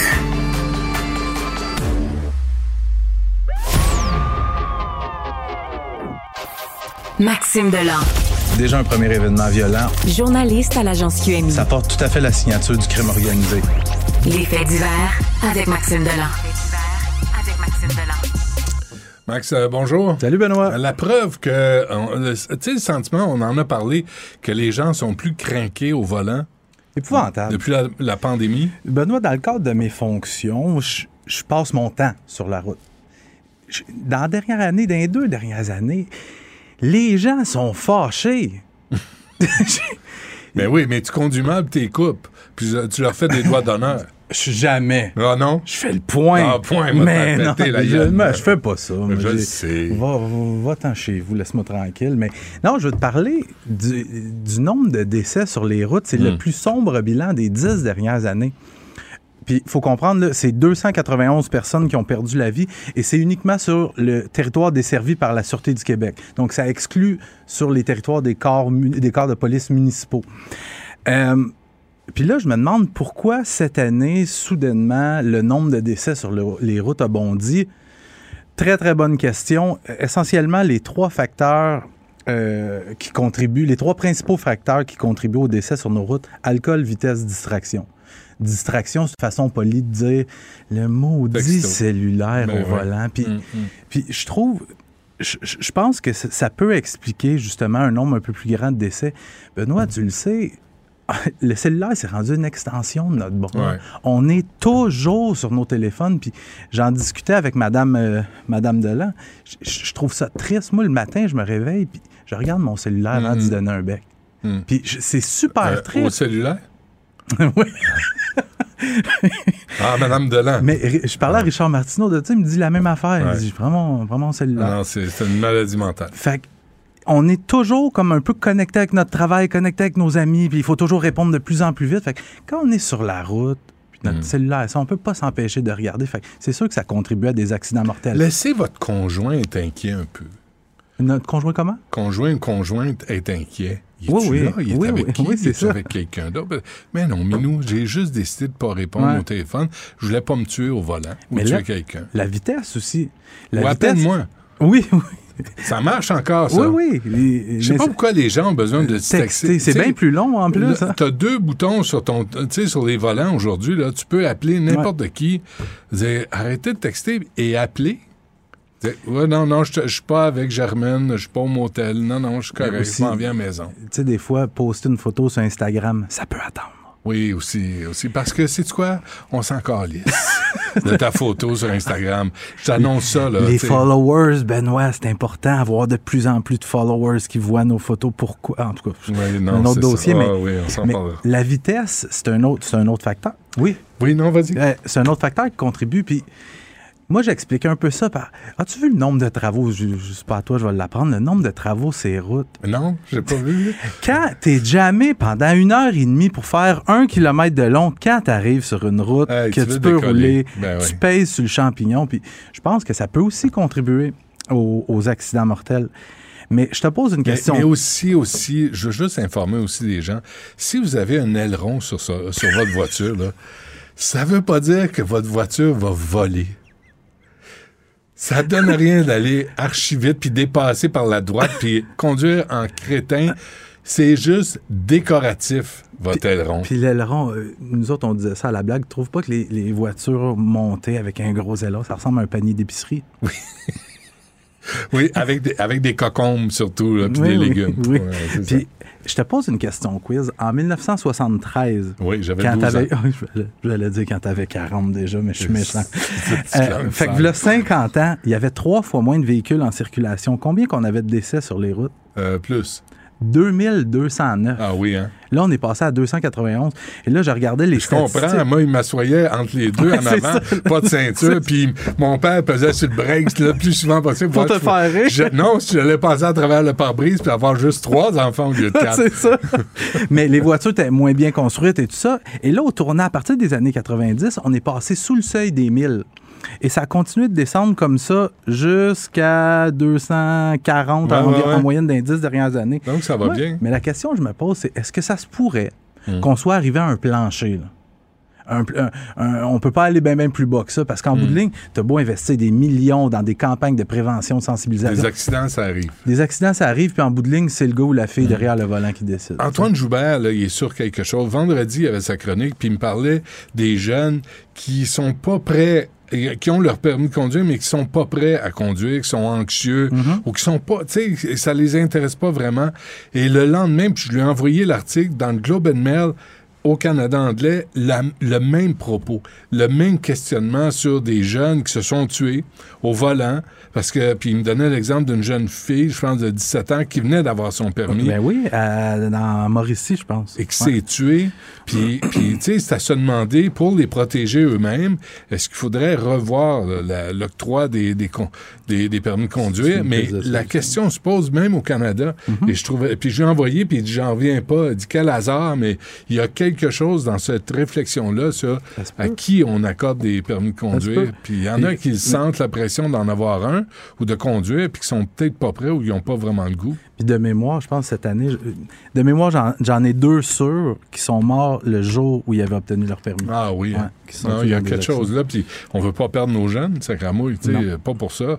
Euh, bon, il y a explosion à Saint-Roch de l'Achigan. Oui, il y a trois corps euh, qui ont été extirpés des décombres. Après quatre jours de recherche, ouais, les policiers sont par- finalement parvenus à localiser et à extirper les corps des trois victimes de l'explosion, je te le rappelle, qui ont complètement détruit l'entreprise Propane La Fortune à Saint-Roch-de-l'Achigan. Les victimes, Céline Pilon, France Desrosiers, c'était deux secrétaires de l'entreprise. Et une troisième personne qui est morte dans l'explosion, ça sera un soudeur qui faisait des travaux au moment de l'explosion. Son identité n'a pas encore été révélée publiquement. Les restes des trois victimes ont été transportés au laboratoire de sciences judiciaires et de médecine légale à Montréal, où il y a des expertises qui vont être menées. Les policiers qui demeurent sur la scène, on peut les voir euh, en direct à la télévision, ils, font encore des, des recherches, tentent de comprendre un petit peu ce qui s'est passé, mais la thèse de la négligence criminelle est envisagée par les enquêteurs pour expliquer cette explosion-là, mais pour le moment, c'est un peu particulier. là. La Hmm. SQ refuse de, de dire sur quoi elle se base pour, euh, pour avancer cette théorie-là. Ouais, ralentissez euh, pour euh, le nombre de blessés sur la route et ça aussi. Puis cocktail Molotov, un autre? Ouais, mais non. ben, c'est hier soir, rue de Montcalm, un peu avant, un peu avant 22, 22 heures. Il y a un suspect qui est arrivé dans la cour d'une résidence, projeté un cocktail Molotov dans une des voitures qui était stationnée. Euh, c'est la mafia russe euh, qui Je veut sais pas, j'ai fait des recherches sur le propriétaire euh, de la maison, j'ai rien trouvé de particulier. Ce qui est particulier, par contre, là, je je voulais juste en profiter. S'ils nous écoutent, la police de Mirabel, qui a peur des médias, on les a contactés ce matin juste pour avoir quelques petites informations. Ils nous disent, écoute, euh, pas de dommages à la maison, euh, pas de dommages au véhicule. Puis on a des photos, les deux, les deux voitures en feu complètement. Fait que les policiers C'est qui- bizarre, ça? les policiers, qui, les services de police, souvent, qui ont peur des médias. Euh, pas d'arrestation dans ce dossier-là. Euh, L'enquête qui se poursuit. Écoute, euh, Florence vient de m'envoyer ça, euh, Maxime. euh, un peu plus d'un an et merci, bonsoir. Un chauffeur qui a fauché des employés du MTQ, ministère des Transports, obtient déjà sa semi-liberté. C'est a- pas sur la 20 ou la Ouais, 40, la ouais, 20, là? condamné à quatre ans de pénitencier pour avoir fait un mort et sept blessés Mhm, sur un chantier de l'autoroute 20 Ouais. en conduisant ivre, déjà en semi-liberté. Sa camionnette, ouais, il avait fauché un pauvre travailleur qui travaillait, je pense que c'était dans la nuit, Ben si je oui. me trompe pas. Ça se peut-tu? La famille de ce travailleur-là, les, les travailleurs qui, ont leur vie hypothéquée, qui vont peut-être garder des séquelles à vie, Ben oui. la famille de ce travailleur-là, aujourd'hui, qui, qui pleure encore à chaque anniversaire de décès de ce travailleur-là, puis t'as lui qui a fait quoi, un an? Un an de prison? Un an et demi. Un an et demi. Un an et demi, puis euh, il a Bravo. roulé à 100, presque 130 km heure. Bravo. T'sais, ouais, non, c'est ça. Il y a un problème, là, puis euh, c'est comme la, la justice n'est pas au rendez-vous. Mais des fois, tu vois des histoires, une fois de temps en temps, là, aux deux, trois ans, ça sort un gars qui en est à sa 15e ballonne, Ouais. 15e capacité affaiblie au volant. Ouais. Et- Qu'est-ce que tu fais avec ce monde-là? Tu leur enlèves leur permis, ils s'en, balancent, ils vont le prendre pareil, leur, leur pick-up. C'est souvent des conducteurs de pick-up. Ouais. On va trouver une solution à ça, Maxime. On, va, travailler ouais, on là-dessus. va brainstormer. OK. Merci, Maxime Salut. Dolan. La Banque Q est reconnue pour faire valoir vos avoirs sans vous les prendre. Mais quand vous pensez à votre premier compte bancaire, là, tu sais, dans le temps à l'école, là, vous faisiez vos dépôts avec vos scènes dans la petite enveloppe. là. Hmm, C'était bien beau. Mais avec le temps, à ce compte-là vous a coûté des milliers de dollars en frais, puis vous ne faites pas une scène d'intérêt. Avec la Banque Q, vous obtenez des intérêts élevés et aucun frais sur vos services bancaires courants. Autrement dit, ça fait pas mal plus de scènes dans votre enveloppe, ça. Banque Q. Faites valoir vos avoirs. Visitez banqueq.ca pour en savoir plus. Acheter une voiture usagée sans connaître son historique, ça peut être stressant. Mais prenez une pause. Et procurez-vous un rapport d'historique de véhicule Carfax Canada pour vous éviter du stress inutile. Carfax Canada. Achetez l'esprit tranquille. Benoît Dutrisac. Sacramouille que c'est bon.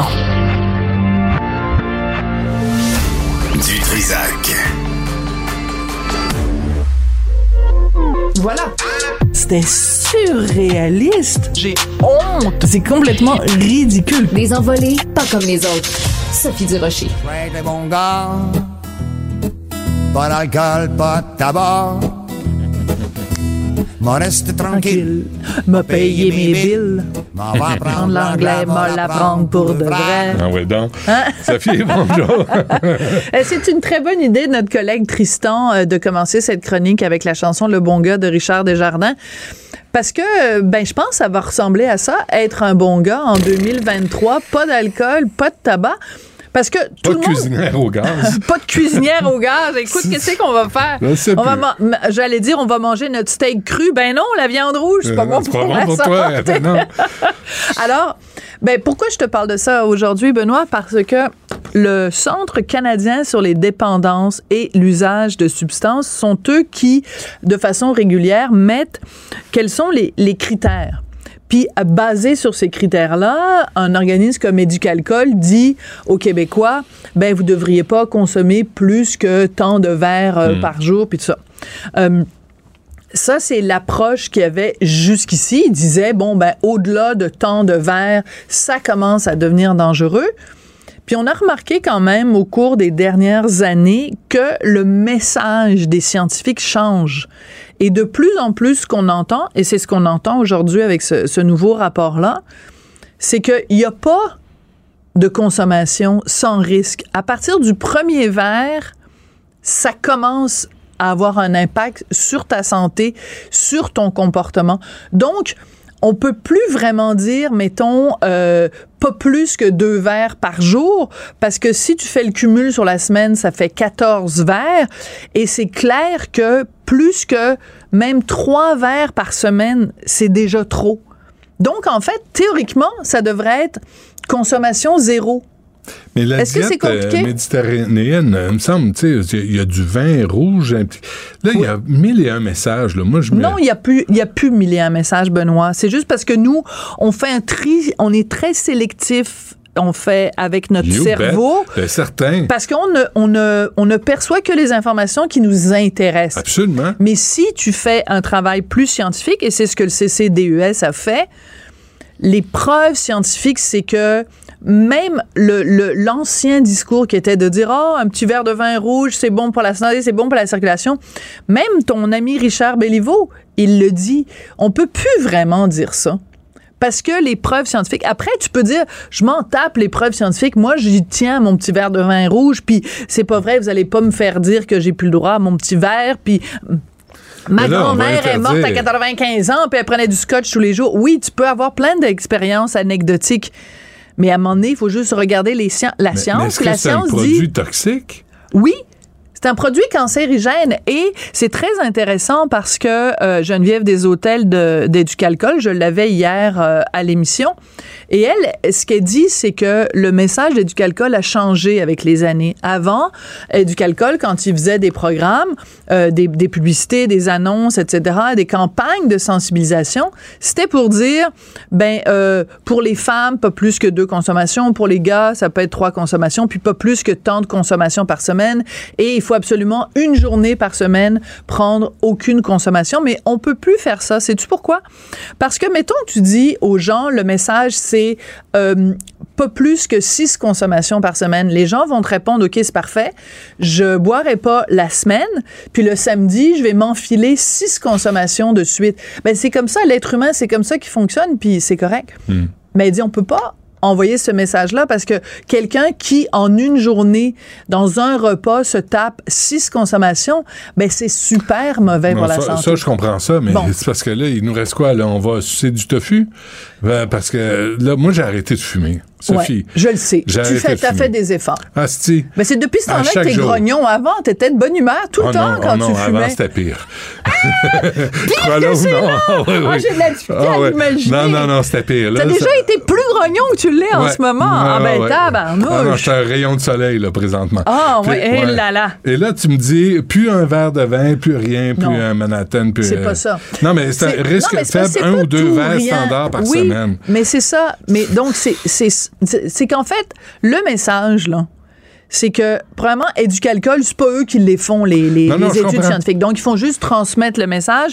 Puis même le CCDUS, là, le Centre canadien d'études sur les dépendances, etc., ils se lèvent pas le matin en disant « Hey, ça nous tente vraiment d'écœurer les Canadiens en leur disant ce qu'ils doivent faire. OK, mais soyons pratico-pratiques. » Ouais. Là, t'as, t'as pas un steak parce qu'on mange plus de viande rouge. Non. Là, t'as un, t'as un plat de tofu, hostie. Non, arrête, arrête. Et là, tu, T'es de mauvaise foi, Benoît Ouais. Dutrisac. Ah ouais, mais il y a, tu- y a tu autre me chose. connais? C'est, c'est, c'est soit le gros steak OK, mettons juteux, t'as un poulet. carbonisé. T'as un poulet au sirop Bon. d'érable avec un, Bon. un- du riz et des et euh, des, des brocolis Des à patates côté. douces, Ouais, bon. c'est parfait. OK, mais disons que t'as ça. Ouais. Là, tu peux là, tu peux plus boire d'alcool, tu boiras pas non, tu boiras pas de soda parce que c'est plein de sucre, Ben, pas de jus parce que c'est plein de sucre. Fait Ouais. que euh, thé glacé, c'est plein de sucre, fait que tu vas boire de l'eau, pas trop de café parce que c'est pas bon pour la pression artérielle. OK. Je vais te dire, je vais te résumer la situation. Ouais. Le, le, ces gens-là, ces organismes-là, ils donnent l'information. Après, tu fais ce que tu veux. Non, je sais, mais en je veux- je connaissance de cause. En je connaissance de cause. Ben, je te dirais. Guide-moi. Ben, je- suis mon chemin, Benoît. je veux dire, je, je prends presque plus d'alcool. Puis sais-tu quoi? Les rares fois où j'en prends, là, mon Dieu que je le regrette le Ouais, lendemain ouais, matin. Ouais, je je sais. Puis c'est pas, c'est pas pour faire la morale à qui que ce soit, mais, Non, mais je vais, t'as- je vais prendre le du côté Mais, positif. mais t'en as bu aussi. J'en ai bu. T'as eu ta dose. Ben, j'ai eu ma dose. Je suis née Tu à sur Bordeaux, ton maudite vieux gagné. Ben oui, non, mais je suis née à Bordeaux. Qu'est-ce que tu penses que je fais? Je veux dire, quelqu'un qui est né, euh, je sais pas moi, dans la capitale de la paella, tu sais, il va pas y reprocher d'avoir mangé de la paella toute sa vie? C'est ça. Je veux dire, commence pas à me reprocher d'être né à Bordeaux, là. J'ai pas dit ça, mais ici, il y, a des- il y a des usines de Pepsi puis de Coke, là, tu sais, que les gens vont se tourner vers ça. Non. C'est pas mieux, là. C'est pas. L'important, c'est juste le message. Rappelle-toi, euh, à une certaine époque, les médecins faisaient de la publicité pour les cigarettes. Ben Puis oui. à un moment donné, on a dit, ben voyons, c'est parce qu'il y a une coupe d'études, là. Même la première ça- cigarette est dangereuse. Fait que je pense que c'est plate à dire, mais je pense que l'alcool, on est rendu là. Et je me rappelle, il y a quelques années de ça, justement, en France, il n'y a pas très longtemps, il y a des études, justement, en France qui sont sorties euh, de la santé publique qui disaient même à partir de un verre, même le premier verre, augmente votre risque de développer un cancer. Écoute, le lobby de l'alcool en France. Le lobby qui disait, vous pouvez pas dire des choses pareilles, c'est c'est des plans pour que les gens arrêtent, arrêtent de boire du vin. Écoute, ben, qu'est-ce que tu veux, je te dis, c'est ça la réalité, là. J'ai Je- Martin pas- Junot là, qui s'en vient à 13h, là, le, le Ouais, ouais. cardiologue. Je vais lui poser. Ça tombe bien. Ah, ben moi, je reçois Martin Junot, mais le chef. Le chef. pour parler on- de la cuisinière on au fait un gaz. deux pour un. Ah ben là, c'est comme il y en a tout le temps quelqu'un qui un les prend l'un pour l'autre. Ouais, je- Peut-être je c'est la même personne, il fait juste changer de perruque. Ouais, et d'expertise. Et d'expertise. Un petit peu. Parfait. On t'écoute à 2h30. Merci. Merci. Cube Radio. Les rencontres de l'heure. Chaque heure, une nouvelle rencontre. Nouvelle rencontre. Les rencontres de l'heure. À la fin de chaque rencontre, soyez assurés que le vainqueur, ce sera vous. Cube Radio. Une radio pas comme les autres.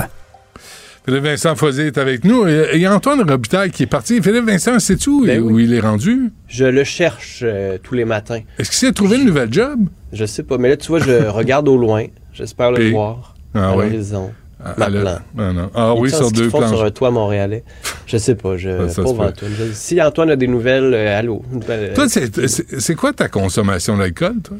Euh, depuis euh, ma nouvelle vie monastique, ma blonde dirait que je suis d'un ennui total et euh, absolu parce que je, je bois presque pas parce que ça affecte quand même un peu mon sommeil. Ouais. Mais j'aime j'aime j'aime prendre un verre beaucoup, mais je ça me coûte trop cher. Ouais. Déjà que la vie me coûte cher ces temps-ci pour chaque journée vécue, ça m'en coûte deux. fait que si, si je rajoute des intérêts avec l'alcool, mais j'aime beaucoup le vin, j'aime beaucoup prendre une bière, mais je, je je suis de ceux moi qui boivent de la bière sans alcool et qui boivent du café décaf l'après-midi parce que j'aime le goût, mais euh, j'ai pas besoin de l'effet que ça me fait. Mais euh, j'ai acheté de la Heineken sans alcool. Ça goûte pareil. C'est très bon. C'est pareil, pareil. Ah oui, c'est étonnant, là. Doit-. C'est une info pub, là, mais, mais il doit en avoir d'autres. C'est ma préférée. Moi, c'est ma préférée, mais après ça, il y en a plein La dans le Corona micro, aussi. puis- Ouais. Ah oui, OK. Ouais, euh, mais, mais bref, euh, OK.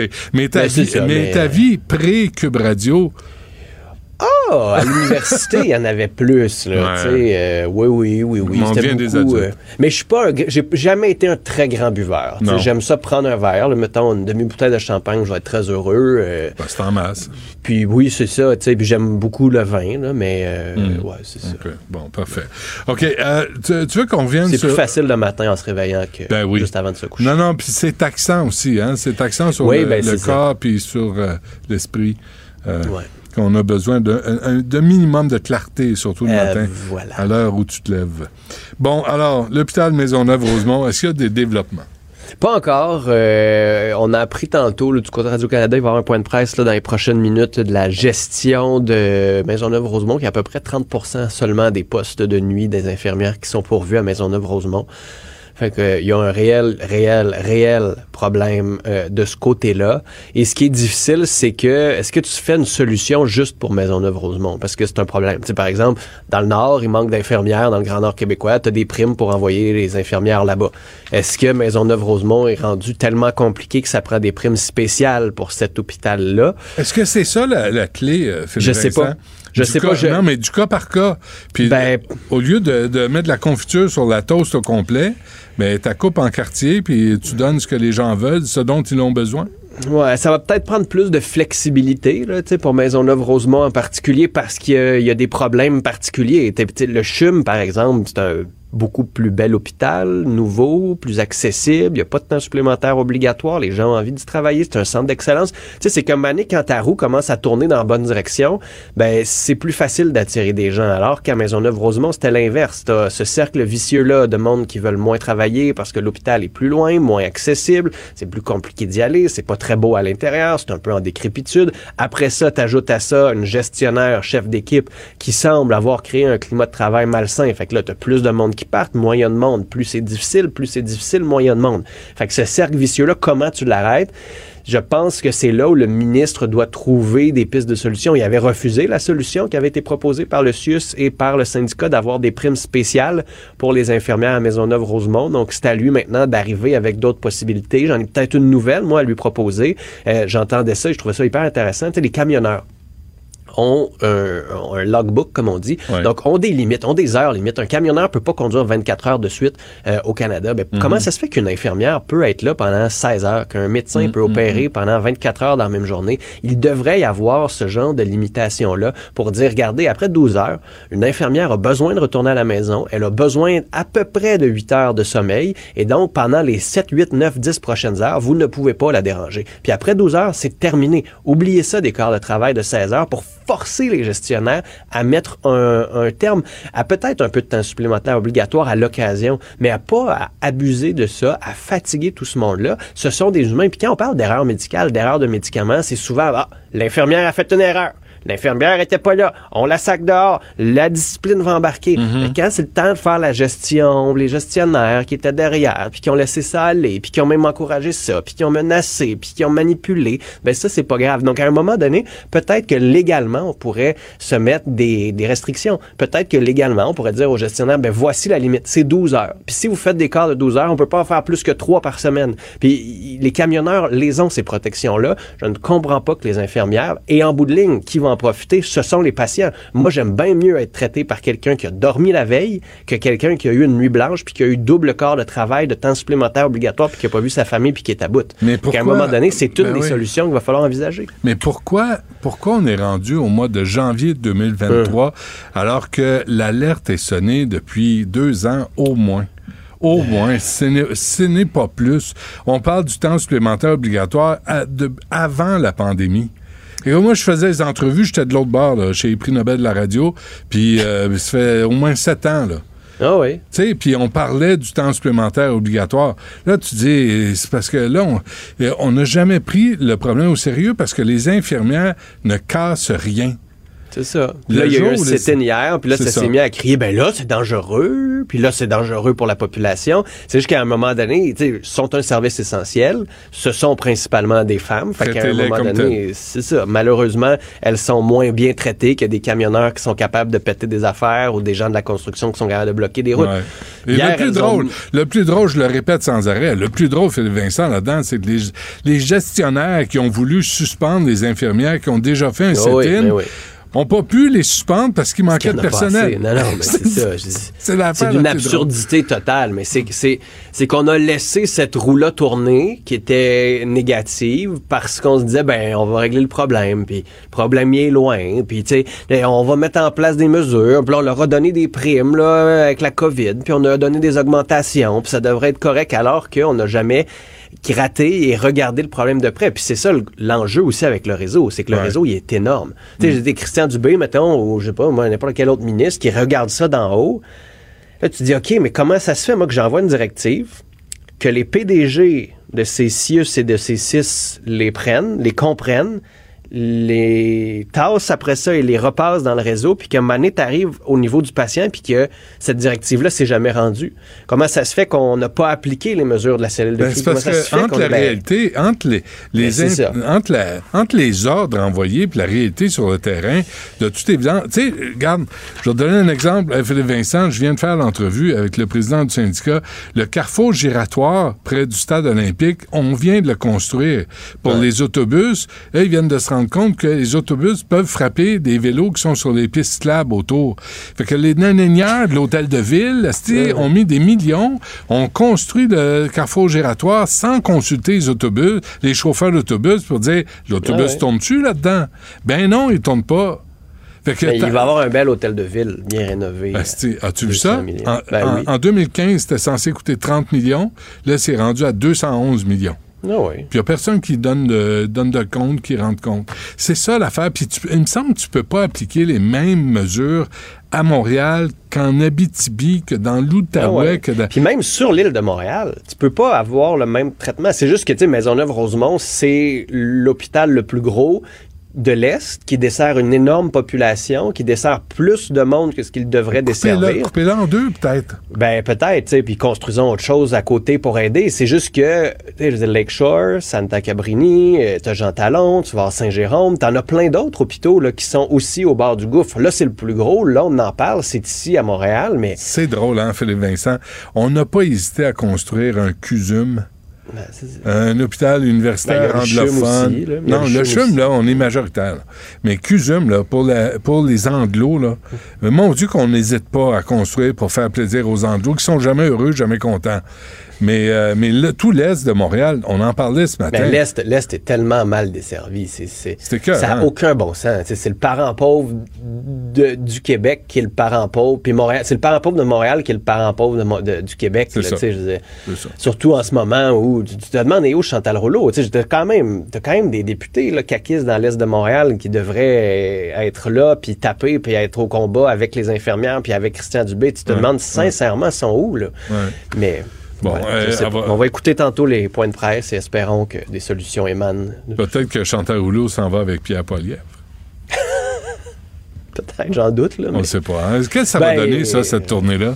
Ah, euh, pas grand-chose, mais ça va euh, permettre à Pierre Poilievre, le chef conservateur, de se reconnecter un peu avec euh, la vraie politique. Il y a eu la politique du fâché, je l'appelais la sentinelle de l'air frustrée euh, pendant la course à la chefferie sur les réseaux sociaux avec ses vidéos. Puis c'était parfait pour euh, zapper euh, Jean Charest. C'est juste que là, si tu veux devenir premier ministre, c'est plus compliqué, surtout au Québec, où les conservateurs, la marque, c'est pas une marque en ce moment que les gens portent dans leur cœur. Tu sais, je lisais une entrevue durant la fin de semaine, je pense que c'était un metteur en scène, je sais plus trop, puis il disait les choses qu'il et il incluait le Parti conservateur du Canada. Puis je me disais, OK, mais tu sais, dans la tête de beaucoup de monde, c'est tellement marqué au fer rouge comme étant euh, de l'Ouest, le pétrole, l'avortement, que ça va lui prendre un travail extraordinaire que ses prédécesseurs ont bousillé aussi. Fait que je, je vois mal, moi, comment il va réussir à, à, amadouer, courtiser, retrouver un certain amour avec les Québécois, surtout s'il n'arrive pas avec des candidatures très fortes. Là, là, il y a comme les bruits que Chantal Hébert a fait courir Ben oui. sur euh, Éric Girard, ministre des Finances, Geneviève Guilbeault, les deux font comme... pff. Éric Girard, c'était déjà présenté là, pour les conservateurs, mais il est très bien ici à Québec. Mais ça va être difficile, mais tu sais, il commence tous ses points de presse en parlant de lui, de sa femme, de son histoire. Donc, il revient à son jeu de base, mais c'est difficile. là. Tu sais, C'est un personnage qui est abrasif. C'est un personnage qui, n'a- qui, qui aime ça, s'approcher de cette frange conservatrice un petit peu euh, controversée. Tu sais, Il a été à Winnipeg, dans un centre qui ne reconnaît pas euh, qu'il y a eu des morts dans les pensionnats autochtones, qui ne reconnaît pas Mm, mm, que mm. les Autochtones sont victimes de racisme euh, au Québec, euh, au Canada, de, de discrimination au Canada, puis qui dit que c'est seulement les hommes blancs qui sont les plus persécutés au Canada. À un moment donné, faut aussi que tu choisisses à qui tu parles si tu veux envoyer un message clair. Euh, Mario nous parlait ce matin de cette histoire-là où il racontait que il y a quelqu'un qui aurait rencontré à l'aéroport, qui avait pas son passeport pour son propre mariage à cause de Justin Trudeau. Puis que là, dans le Canada anglais, on a fait Ah ouais, c'est qui ça? Puis qu'ils ont commencé à gratter, puis ce personnage-là ne semble pas exister. Fait qu'à un moment donné, il a aussi pas mal exagéré. Euh, va falloir qu'il revienne à lui, les qui, c'est quoi son histoire, son histoire personnelle, l'histoire de sa femme, puis qu'il nous propose autre chose que juste baisse d'impôts, baisse d'impôts, baisse d'impôts, baisse d'impôts. Ouais. Qu'à un moment donné, ça rappelle les compressions de Stephen Harper. Puis dans la tête de beaucoup de Québécois, ça se digère encore mal, ce bout-là. Hmm. Bon, on va voir ça, de toute façon, hein? On refait ça demain. Écoute, moi, je suis là. Euh, OK, parfait. Ben, je t'attends. Benoît. Merci, euh, Philippe Vincent. Salut. La Banque Q est reconnue pour faire valoir vos avoirs sans vous les prendre. Mais quand vous pensez à votre premier compte bancaire, tu sais, dans le temps à l'école, là, vous faisiez vos dépôts avec vos scènes dans la petite enveloppe. là. Hmm, C'était bien beau. Mais avec le temps, à ce vieux compte-là vous a coûté des milliers de dollars en frais, puis vous ne faites pas une scène d'intérêt. Avec la banque Q, vous obtenez des intérêts élevés et aucun frais sur vos services bancaires courants. Autrement dit, ça fait pas mal plus de scènes dans votre enveloppe, ça. Banque Q, faites valoir vos avoirs. Visitez banqueq.ca pour en savoir plus. Acheter une voiture usagée sans connaître son historique, ça peut être stressant. Mais prenez une pause. Et procurez-vous un rapport d'historique de véhicule Carfax Canada pour vous éviter du stress inutile. Carfax Canada. Achetez l'esprit tranquille. Rejoignez Benoît Dutrisac en temps réel par courriel. Dutrisac à commercialcube.radio. Karina Gould est ministre de la Famille, des Enfants et du Développement social. Ça, c'est au fédéral. Elle est avec nous. Madame Gould, bonjour.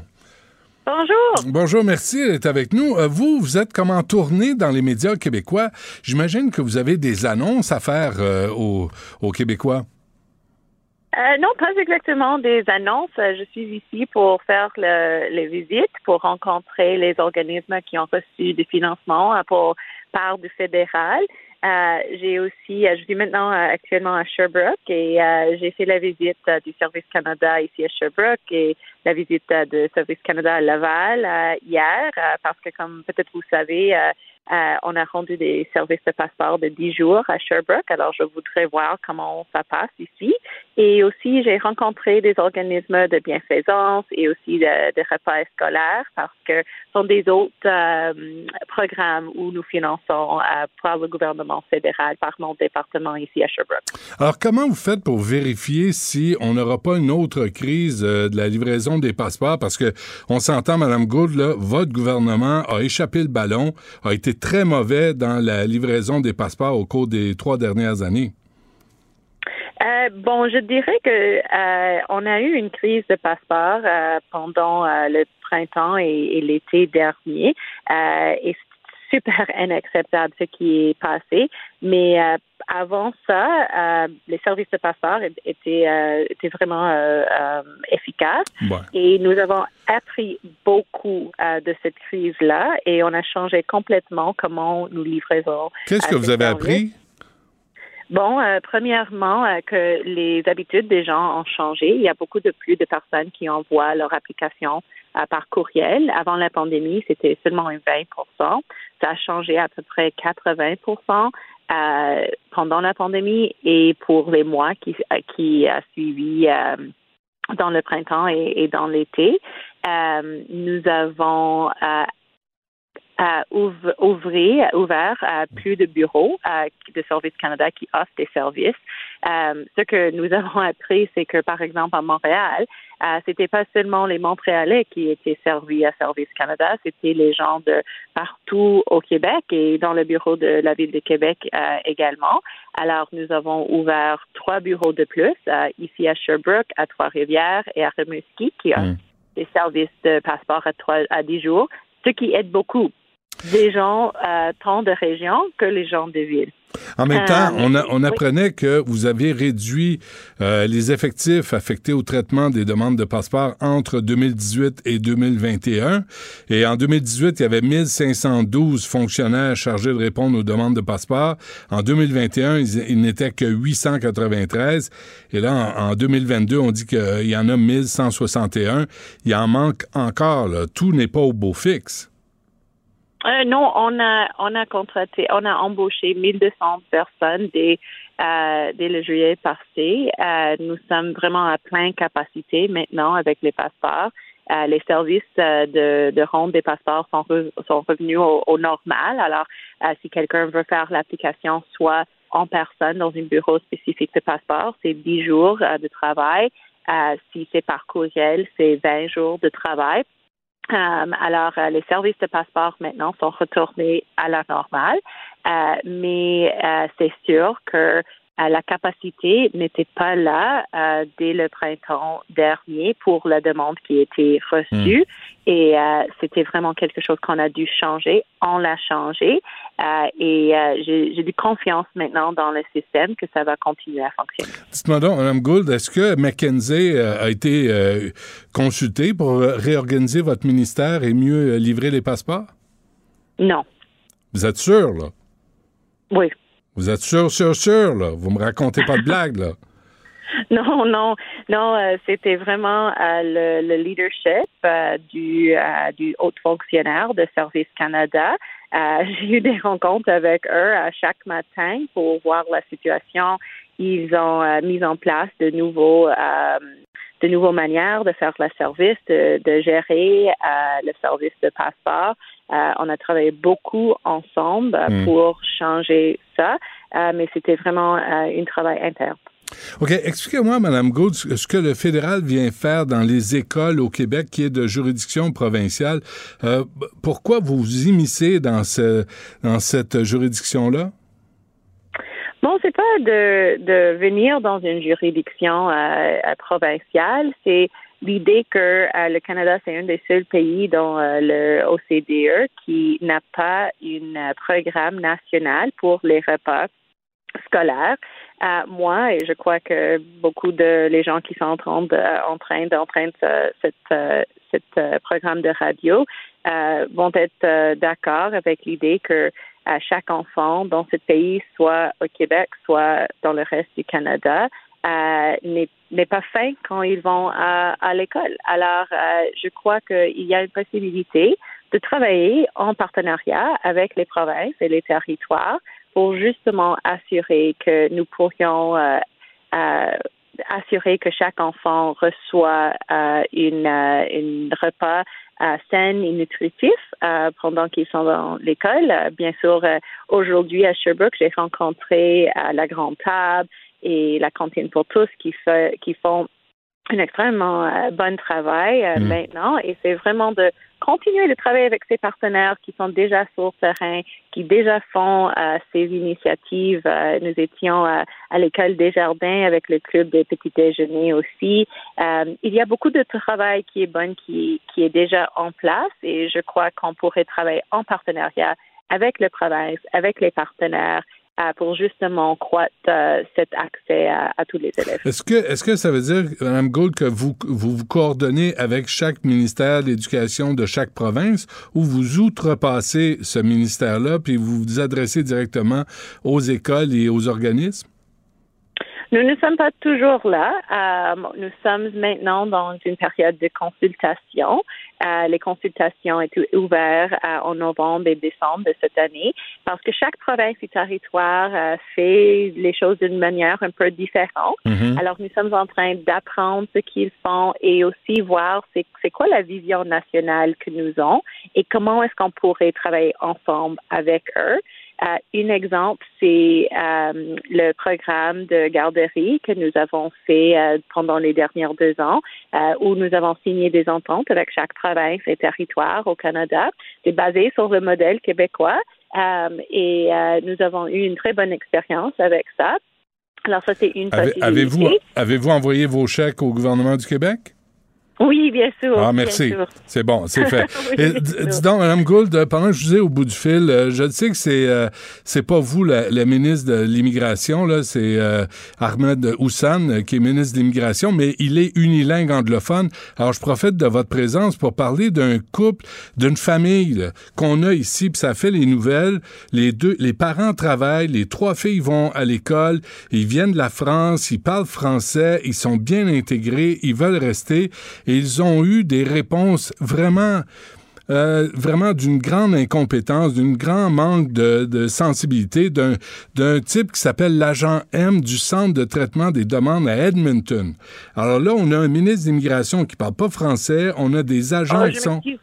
C'est, une autre ministre maintenant, c'est Sean Fraser, et, il parle français aussi. Ah oui, OK. Il a, appris le français récemment, c'est vrai. Mais, mais là, on a, des, on a des familles qui veulent être ici, au Québec, et là, ça a l'air très compliqué de, de, de travailler avec des gens anonymes qui signent agent M, qui s'adressent aux familles. Vous êtes la ministre des Familles à travers le Canada. Qu'est-ce que vous pouvez faire pour aider ces familles qui veulent rester au Canada, qui sont bien intégrées et surtout au Québec qui parlent français? Comment pouvez-vous aider? Mm-hmm. Oui, je sais que mon collègue, euh, le ministre de l'Immigration, est en train de avoir une programmation de modernisation avec euh, le Bureau d'immigration du Canada parce que ça c'est important parce que nous comprenons qu'il y a plusieurs familles plusieurs immigrants qui sont venus à Canada qui sont en train d'attendre euh, pour leur réponse. Euh, bien sûr, euh, comme vous avez mentionné, ce n'est pas mon, mon, ministère, Mm, mais je serais contente de parler avec les députés locaux de cette de cette cas et bien sûr de parler au, au ministre lui-même. Pour, pour aider, là. Mais, mais on n'a pas l'impression qu'à Ottawa, on comprend les, euh, les besoins en immigration au Québec et euh, en, termes de famille aussi, d'avoir des familles, c'est quand même pas comme des toasters, c'est pas des grippins, c'est, des êtres humains qui partent de la France, qui viennent ici, qui s'installent, de la France ou d'ailleurs, et qui s'installent ici. Et là, on a des agents anonymes qui décident de leur sort. On s'entend-tu, Madame Gould, que c'est, c'est sans compassion et c'est bureaucratique et ça n'a aucun sens de travailler comme ça? Bon, mais ce que je dirais, c'est que euh, le Canada, et inclus le Québec, euh, reçoit beaucoup d'immigrants à chaque an. Euh, cette année- L'année dernière, on a euh, dû euh, a donné la bienvenue à plus de 400 000 euh, immigrants au Canada. Alors, bien sûr, on sait que c'est quelque chose qui est important pour nos communautés, c'est important pour la province du Québec, c'est important pour le gouvernement fédéral. Et bien sûr, on veut les traiter avec une compassion. Ça, c'est ça, c'est sûr. Mais c'est pas le cas. Alors, mais ce n'est pas oui, le cas. mais, mais dans ce dans ce cas, comme j'ai mentionné, comme je ne suis pas au courant du cas exactement, OK. mais je pourrais faire le suivi avec le député local. On va envoyer euh, le- l'article de journal à votre attaché de presse, puis euh, ça serait bien si vous faisiez le, faisiez, le, le suivi de cette histoire-là, parce que c'est quand même des familles qui sont vraiment angoissées, puis c'est trois jeunes Ouais. filles qui sont censées rester ici. On parle des familles, c'est votre euh, ministère. Alors, euh, avec plaisir. Parfait. Ben merci, Mme Gould, de nous avoir parlé, et bonne chance. Merci, merci. Bonne journée. La Banque Q est reconnue pour faire valoir vos avoirs sans vous les prendre. Mais quand vous pensez à votre premier compte bancaire, tu dans le temps à l'école, vous faisiez vos dépôts avec vos scènes dans la petite enveloppe. Hmm, C'était bien beau. Mais avec le temps, à ce compte-là vous a coûté des milliers de dollars en frais, puis vous ne faites pas une scène d'intérêt. Avec la Banque Q, vous obtenez des intérêts élevés et aucun frais sur vos services bancaires courants. Autrement dit, ça fait pas mal plus de scènes dans votre enveloppe, ça.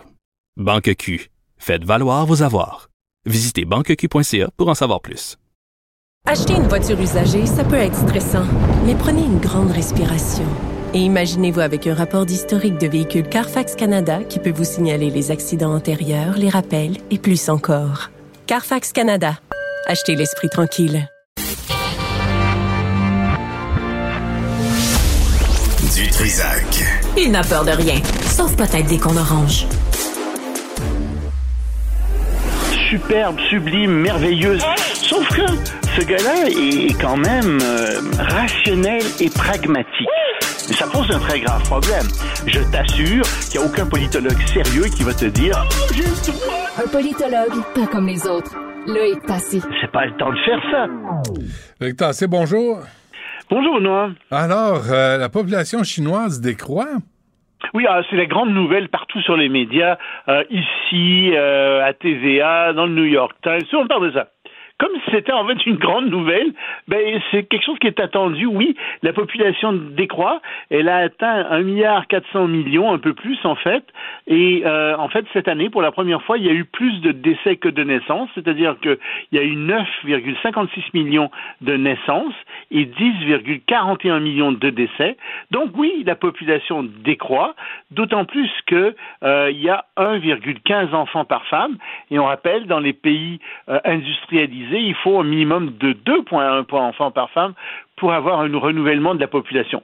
Ici au Québec, on est à quelque chose comme 1,7 et donc éventuellement la population va décroître au Québec, qu'on le veuille ou non, immigration ou pas, parce que c'est pas suffisant. Donc en Chine, la population euh, décroît et euh, ça pose un certain nombre de problèmes parce qu'il y a des gens qui se disent oui mais qu'est-ce qui va arriver aux travailleurs? Mais ça c'est une très très mauvaise lecture tu sais euh, de la Chine parce que en réalité il y a beaucoup de chômage caché en Chine. Tu sais tu vas en Chine dans un immeuble quelconque il y a un ascenseur qui est là ben il y a souvent quelqu'un dans l'ascenseur pour appuyer sur les boutons de l'ascenseur euh, à ta place. Ça, c'est du chômage caché. Euh, c'est parce qu'on préfère que les gens travaillent à ne rien faire, pour ainsi dire, plutôt que de ne pas travailler du tout. Alors, donc, on, on, les met là. Donc, oui, il y a un surplus de main-d'œuvre. Ça va prendre du temps avant que ce surplus de main-d'œuvre soit résorbé, mais c'est sûr que à plus long terme, ça va poser un problème parce que il va y avoir de plus en plus de gens à la retraite. Pour le moment, euh, il n'y a que 19% de la population euh, qui est âgée, qui est à la retraite, mais vers 2060, donc c'est pas mal plus loin, ils vont être 30%. Donc tu vois, c'est oui, euh, la, population vieillit, elle vieillit lentement, et c'est vrai, si les, la tendance se maintient, ben d'ici 2100, Malheureusement, je suis pas sûr que toi et moi soyons là pour le voir, mais d'ici 2100, on sera, euh, ils seront en Chine euh, 5, euh, 587 millions de personnes. Donc c'est presque trois fois moins que maintenant. Mais bon, mais ça, ça du bien, aujourd'hui. Mais ça ferait du bien Chine, à la planète. Ça. Pays... Oui? Ça ferait du bien à la planète, ça ça fait du bien à la planète. Puis ce qui arrive en Chine, c'est ce qui arrive à tous les pays industrialisés, c'est-à-dire que on n'est plus à la campagne, on n'est plus à, la période où les gens avaient aucun moyen de contraception, on n'est plus au moment où les curés poussaient les gens à avoir des enfants, euh, et donc euh, les gens vivent dans de petits appartements, ils étudient plus longtemps, donc euh, la période de fécondité des femmes est plus euh, restreinte parce qu'elles vont, elles vont à l'université plus longtemps, tu sais. Donc tout ça fait en sorte que oui, les gens finalement ont moins d'enfants, euh, ce qui est tout à fait normal, puis c'est pas une mauvaise chose comme telle. C'est une décroissance lente et ça va faire du bien à la Chine en effet d'avoir moins de population, comme à plusieurs euh, endroits dans le monde. Mm. Euh, c'est peut-être pas la même chose au Québec parce que le Québec a encore de très très très vastes espaces. On n'est pas dans la même situation, mais ça va faire du bien euh, à l'Europe aussi où il y a une certaine décroissance. Le problème, c'est qu'on ne sait pas comment gérer ça économiquement véritablement. Euh, ça pose des problèmes, particulièrement pour les retraites. Euh, on ne sait pas exactement quoi faire avec ça, mais bon, on va trouver une solution. Tu sais, on va trouver une solution. Ben oui, c'est pas ben, catastrophique comme tel. Ça se fait lentement, ça se fait doucement, puis on va s'adapter. Mais le gouvernement chinois est pas content. Le gouvernement bon. chinois a toutes sortes d'incitatifs maintenant. Il donne des allocations de plus en plus substantielles, mmh. des congés de maternité. Euh, il autorise les gens qui ont euh, trois des enfants à acheter un deuxième appartement, puis ils peuvent spéculer avec ça. Mais ça sera pas suffisant, ça va mmh. pas remonter, euh, ça okay. va jamais être comme avant. De toute façon, le, le, gouvernement chinois est jamais content. Là, hein, cherche pas son bonheur, tu ne l'auras jamais. Le président du Vietnam vrai. qui démissionne. Ce pays communiste très opaque. Là, c'est une grande nouvelle parce que le ministre Nguyen Nguyen euh, euh, Phuc, qui a 68 ans, bon, c'est un poste honorifique qu'il a comme président plus qu'autre chose, mais quand même, il vient de démissionner subitement, comme ça, et on se dit, mais qu'est-ce que c'est que ça? D'où est-ce que ça vient? Eh bien, c'est parce qu'il y a une grande opération anticorruption au Vietnam. Et euh, il serait visé par euh, des enquêtes de corruption. Euh, il vient de perdre d'ailleurs deux de ses vice-présidents, un qui était euh, aux affaires euh, étrangères et l'autre à la lutte contre la, la COVID-19, qui ont été, qui viennent de euh, il y a des ministres qui ont démissionné aussi. Il semble qu'il y ait plus de 100 hauts fonctionnaires et hauts dirigeants d'entreprises qui, cette semaine, ont été arrêtés. Donc, grande vague anticorruption, grande vague anticorruption qui touche le président. Mais il faut savoir que derrière tout ça, l'homme fort qui mène cette grande purge, c'est le secrétaire général du Parti communiste vietnamien, Nguyen Phu Trong. Et on pense que même s'il doit quitter en 2026, il pourrait vouloir rester en place ou il pourrait vouloir mettre des hommes à lui en place. Et donc, cette lutte à la corruption, ben, ce serait aussi une lutte de pouvoir. Donc, affaire à suivre en ce moment au Vietnam, mais tout le monde est un peu étonné euh, par cette démission surprise du président euh, du Vietnam. Mmh. Bon, et à Davos, euh, ça va pas bien? Pourquoi? As-tu été invité? je, je, je, sais pas. C'est peut-être tombé dans mes. t'inviter. Hein? J'ai bien mentionné que tu voulais y aller, tu voulais faire des interviews là-bas. Ouais. C'est tombé dans mes indésirables, je pense. Ah, ça doit être ça. Figure-toi que euh, les gens sont un peu inquiets à Davos. Parce que, bon, il y a quand même 50 chefs d'État qui vont être là, euh, 56 euh, ministres des Finances, 19 gouverneurs de banque centrale, 600 PDG. Oui, mais il y a des gens importants qui n'y seront pas. Euh, par exemple, parmi le G7, les dirigeants du G7, il y a juste Olaf Schulz qui va être là. Euh, c'est, bien, bien, sûr, c'est le président allemand, c'est important, mais comment ça se fait que les autres n'y sont pas? Il y a même Janet Yellen euh, qui n'y sera pas, mais qui va être en Suisse, qui va rencontrer le vice-président chinois Liu He, euh, qui va être de passage, mais elle va pas à Davos comme telle, elle ne sera pas là. Et donc, il y a plus en plus de gens qui se disent, euh, oui, mais est-ce que Davos serait pas un peu de perdre, en train de perdre son importance? Et en fait, c'est aussi à travers tout ça une certaine critique de Davos, parce qu'il n'y a rien de secret à Davos. Euh, les conférenciers qui donnent des conférences là-bas donnent des conférences partout dans le monde, et on sait ce dont ils parlent. Euh, c'est pas ça qui est secret. Ce qui est embêtant avec Davos, c'est que c'est aussi un vaste jeu de lobbying qui échappe à la surveillance des États. Parce que, tu sais, ici au Québec, par exemple, quand des gens veulent faire du lobbying, ou à Ottawa, il faut qu'ils s'inscrivent hmm. sur un registre du lobbying. On sait qui ils vont rencontrer. Mais quand ils vont à Davos, ça s'évanouit dans la nature, on ne sait pas qui y rencontre. Alors, si le ministre des Finances du Canada s'en va là-bas, ou le premier ministre du Canada s'en va là-bas, on ne sait pas qui il va rencontrer exactement, on ne sait pas qui va faire du lobby euh, euh, avec le gouvernement canadien, et ça, ça pose un problème, et Davos commence à être un peu pris dans le collimateur, il y a des gens qui veulent plus être là, qui veulent plus aller là, parce que Davos commence à avoir un petit peu mauvaise presse, au fond. Tu penses? Oui. On va voir. OK. Et, euh, avant... Parmi les dirigeants, oui. Avant, c'était une partie de la population complotiste qui s'imaginait que c'est Davos, euh, c'était le vaste complot. C'est faux. Bon, puis c'est sûr que ça paraît mal d'aller là-bas en avion privé euh, quand on parle d'environnement. Tu sais, quand t'as des as 600 avions privés qui atterrissent à Davos, bon, c'est pas fameux. tu sais. Mais c'était pas ça le problème. Le problème, c'est que maintenant, les gens disent oui, mais est-ce que c'est assimilé à du lobbying, tout ça? Oui, ça l'est. Puis tu sais, on n'aime pas tellement ce genre de, de, rencontres. C'est comme, avoir, comme avoir une conférence sur les changements climatiques dans un pays producteur de pétrole. Comme, oui, ouais, comme euh, certains Émirats, Émirats arabes unis peut-être. Euh, ça, ça, je dis rien. Là, ah, on arrête ça là. Je le sais. Loïc, on se laisse là-dessus. On se reparle demain. Salut, à demain. Ciao. Du Trisac. Il n'a peur de rien, sauf peut-être des qu'on orange. Savoir et comprendre l'actualité. Alexandre Morand-Villouellette. Alex, bonjour. Bonjour, Benoît. Ah, ben, j'avais pas pensé. Il y a les anti-vax, les anti-mesures sanitaires, là, il y a les anti-tramways. Oui, euh, les anti-tramways qui avaient, euh, on se rappellera dans un procès, là, argumenté que le projet de tramway de Québec était illégal en décembre dernier, avait entendu à la Cour supérieure par le juge Clément Sanson, qui a finalement tranché aujourd'hui. Le procès de tramway, le projet de tramway n'est pas illégal du tout. On rejette en bloc tous les arguments des anti-tramways et donc le projet peut aller de l'avant. Ils disent que le Conseil des ministres, entre autres, avait le pouvoir de se prononcer sur le projet de tramway de Québec, que les tribunaux sont pas de pouvoir et ont pas non plus de capacité à intervenir dans le manquement des engagements électoraux non plus. Ah donc il y avait plusieurs, plusieurs, plusieurs, plusieurs arguments qui avaient été fait entendre par le groupe Québec mérite mieux, QMM, qui était justement ce groupe qui, euh, qui voulait s'opposer au tramway de Québec, mais donc vont échouer complètement dans cette demande qui a été ben, faite. Donc, quoi? Au moins, ils se sont présentés en cours, ils n'ont rien cassé. Voilà. Ben, bravo. ils ont fait valoir leur point, puis maintenant, il y a eu une décision. Exact. Ils demandaient à ce qu'il y ait un référendum, entre autres, sur le projet, mais ça non plus, ça ira pas de l'avant. Donc, sur toute la ligne, ils ont été déboutés, mais comme tu le dis, c'est bien. Euh, faut faire les choses comme il faut. Ils sont allés devant les tribunaux, ils se sont fait entendre.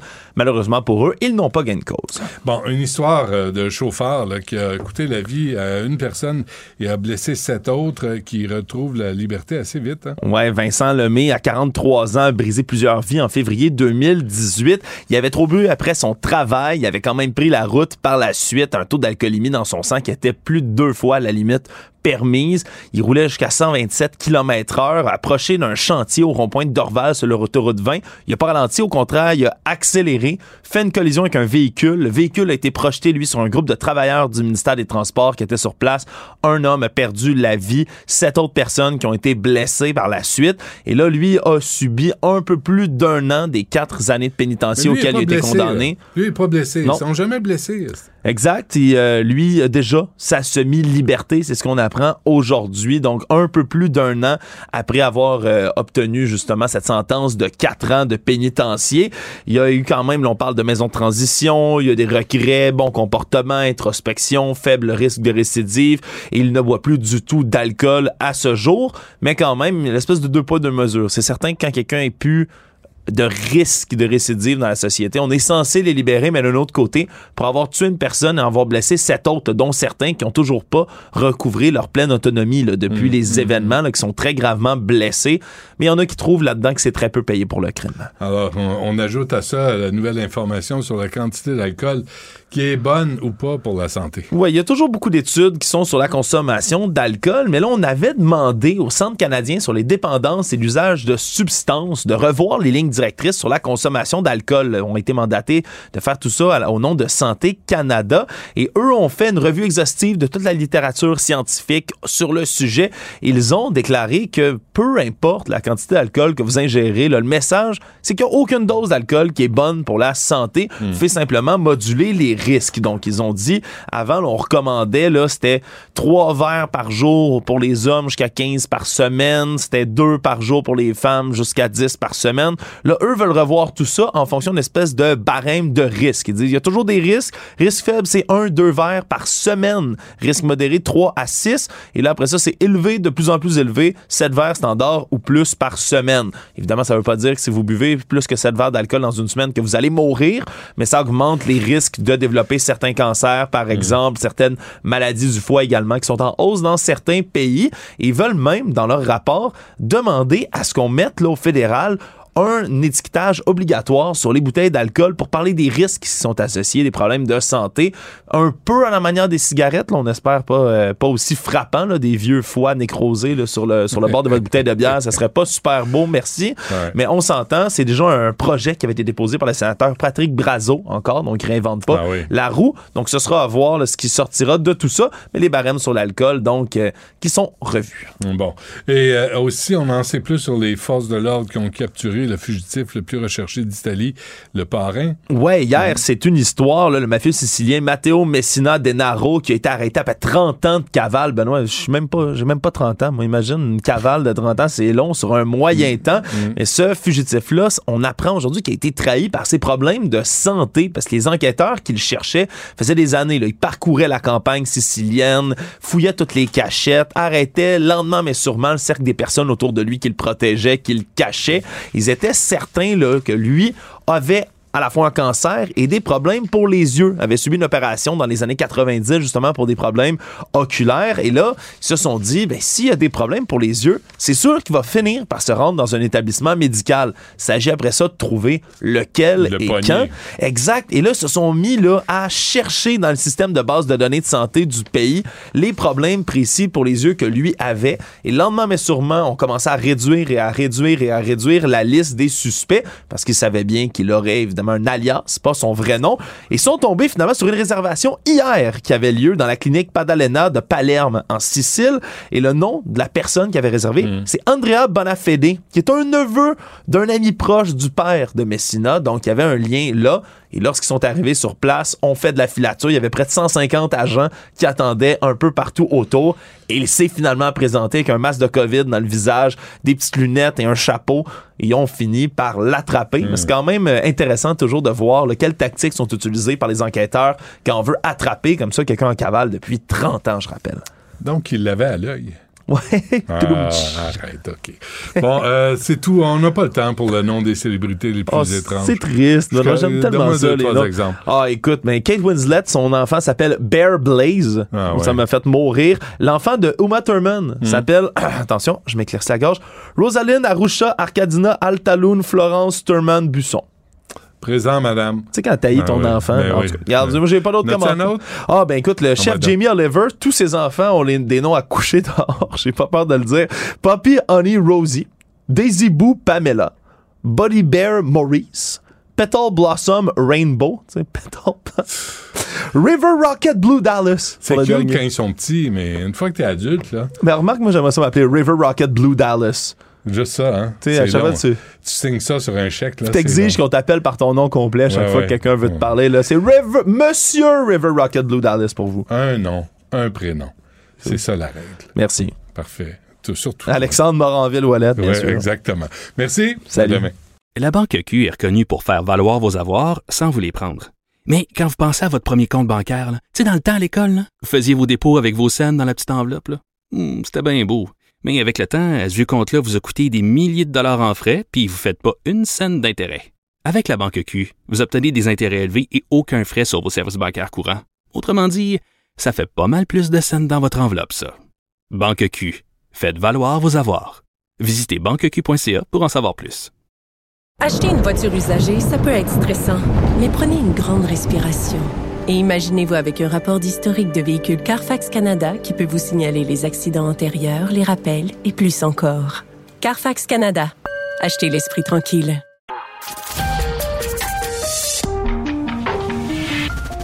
Cabochon. Personne maladroite, imbécile et inutile. Du Trisac. Un pouvoir naturel pour déceler les cabochons. Bon, il n'y a aucun lien à faire ici. Le docteur Martin Junot est cardiologue à l'Institut de cardiologie de Montréal et directeur de l'Observatoire de la prévention. Docteur Junot, bonjour. Bonjour. Bonjour. Avant de parler d'Ozempic, euh, permettez-moi de vous euh, présenter cet article qui est tombé aujourd'hui. Le Centre canadien sur les dépendances d'usage des substances, de substances, dit aucune quantité d'alcool n'est bonne pour la santé. Puis euh, on veut inciter les gens à moins boire, à arrêter de boire et rendre obligatoire les étiquettes de mise en garde sur les bouteilles. Vous en pensez quoi, vous? Ouais, J'ai déjà fait beaucoup d'entrevues en septembre quand ils ont sorti leur rapport préliminaire. Puis mon opinion n'a pas changé. Ils interprètent la littérature, selon moi, de façon très, très restrictive, avec un billet, je dirais, je voudrais dire, un peu anti-alcool. Là. Euh, puis, puis, je vais être clair, là, moi, je ne fais pas la- l'apologie de l'alcool. Je pense que les Québécois boivent trop, euh, surtout les jeunes, mais pas juste les jeunes, et qu'on banalise l'alcool. Ceci dit, quand on regarde les mêmes études qu'eux, parce que j'ai lu leur rapport en détail, le, eux autres ont fait un, résumé, si on veut, de la littérature récente. Moi, je la lis aussi tous les jours et d'autres chercheurs la lisent tous les jours, euh, dont le NIH américain qui est, je vous dirais, au-dessus de tout soupçon et on n'arrive pas du tout à ces conclusions-là. Et si vous regardez les, populations euh, qui vivent très vieux en santé, comme à Okinawa, certains endroits, dans certaines euh, grecques, euh, ce qu'on appelle les blue zones, ce qu'ils ont comme caractéristique, les gens qui vivent très vieux, c'est qu'ils mangent méditerranéen et ils boivent un peu d'alcool en mangeant. Ça, c'est dans toutes les sociétés. Donc, de dire que l'alcool, c'est mauvais, quelle que soit la quantité, c'est exagéré. Et quand vous dites un Euh, peu d'alcool, ça veut dire quoi? Ben, si je prends les recommandations américaines du NIH, là, du NIH euh, AAA, c'est euh, c'est l'équivalent du CCDUS canadien, là, euh, mais américain. Euh, on dit un verre par jour pour une femme ou et deux verres par jour pour un homme. Donc, un maximum de sept verres pour une femme par semaine, même puis pour un homme, un maximum de 14. Donc, Ouais. c'est un peu moins qu'éduc-alcool là, pour les femmes, en- en- entre autres. Mais ça reste que ça dépend aussi de votre risque en général. Si vous avez un haut risque de cancer du sein, vous êtes une femme, ben peut-être que ça serait mieux de s'abstenir ou d'en boire très peu. Par contre, si votre risque de mourir, vous, c'est la mort subite cardiaque, l'infarctus du myocarde, bien, c'est bien dommage, mais euh, je suis pas d'accord avec les recommandations que ce n'est pas protecteur pour l'infarctus du myocarde. Ça, les études, là, je, les, je mets au défi un chercheur de me convaincre que l'alcool ne protège pas contre l'infarctus du myocarde à petite dose. La- L'alcool, euh, euh, mais là, vous parlez, docteur Junot, de la- du vin rouge ou de tout alcool? Ben, c'est sûr que si vous comparez, puis il y a des études qui l'ont fait très, très bien, vin rouge ou vin en général, bière, puis spiritueux, puis vous regardez la protection pour le cœur, il n'y a pas de doute que le vin protège plus que l'alcool fort ou la bière. Euh, alors, quand on met tous les alcools dans un même panier, il y a une protection pour le cœur.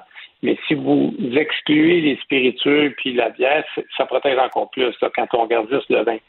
Et ça, c'est même dans les études qui sont citées par le CC CCDUS comme étant euh, qui contredisent là, la, la protection euh, pour le cœur. Donc, euh, moi, je fais pas la même lecture qu'eux euh, sur, euh, sur les, les effets de l'alcool. Par contre, comme je vous dis, si vous êtes à risque élevé de cancer digestif ou de cancer du sein, bon, ben, on sait que l'alcool euh, cause plusieurs, en fait, est un facteur de risque pour plusieurs cancers. Mhm. Alors, il faut voir c'est quoi votre risque puis quelle sorte d'alcool vous buvez.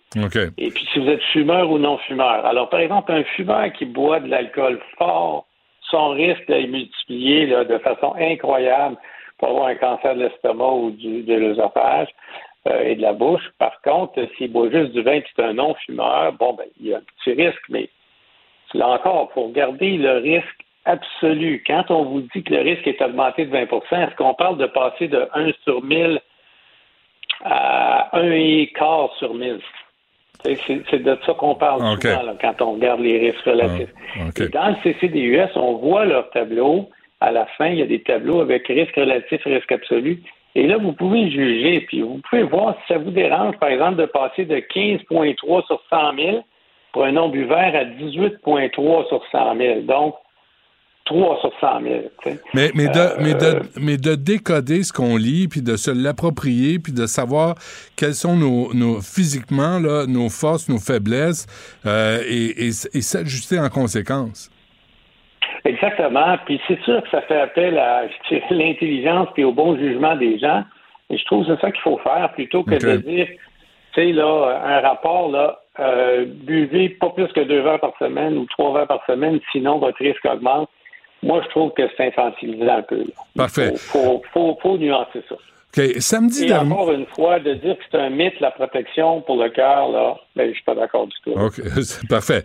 On, on l'a noté. Euh, Docteur Junot, euh, ben, ben, je sais que ça, ça vous euh, ça vous vexe d'entendre ça, là, mais effectivement, il faut le dire, puis il faut, faut pas prendre une étude à la fois, il faut prendre toutes les études puis comprendre euh, les tendances. OK, sam- samedi dernier, le Journal de Montréal, le Globe and Mail, Radio-Canada publiaient en même temps des articles sur les cures d'amaigrissement par injection du médicament Ozempic euh, qui sert à traiter le diabète, mais qui est aussi un coupe-faim. Vous, euh, comment, comment vous avez réagi quand vous voyez ça? J'imagine que vous êtes au courant qu'il y a des médecins qui prescrivent l'Ozempic par injection à des gens qui veulent perdre du poids.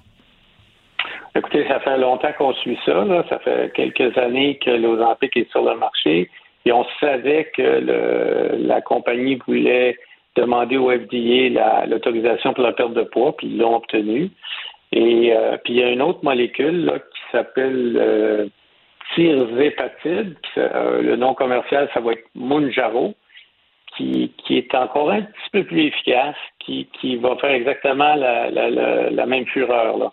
Alors, c'est vrai que ce médicament-là, l'Ozempic, euh, peut donner des pertes de poids jusqu'à 15 à 20% du poids corporel. C'est pas banal. Hmm. On s'approche de la perte de poids que vous avez avec une chirurgie bariatrique. Alors euh, maintenant, euh, je pense qu'il y a des indications pour ça. J'ai, je connais des endocrinologues très sérieux qui s'en servent. Euh, bon, évidemment, pour le diabète, ça marche, là, mais qui s'en servent pour la perte de poids chez des patients ciblés. Donc, par exemple, des gens qui sont diabétiques et obèses, franchement obèses, qui sont pas prêts pour une chirurgie bariatrique, et qui pourraient bénéficier de ça. Alors, dans ce contexte-là, avec un suivi médical, ça, ça, ça fait ça, ça a pas mal de sens. Par contre, ce qu'on voit, la dérive qu'on voit là, aux États-Unis, chez les vedettes, par exemple, les influenceurs, c'est qu'ils se font prescrire de l'Ozempic pour rentrer dans leur maillot de bain. Ça, ça n'a pas de bon sens. Et euh, c'est très efficace. Alors, les, les gens vont perdre du poids sans, sans effort, en guillemets. Et c'est ça qu'on veut, là. C'est ça qu'on cherche. Là. On, on cherche une, une pilule. Pourquoi c'est par injection? Ah, ils ont un- ils ont une formule euh, par la bouche maintenant.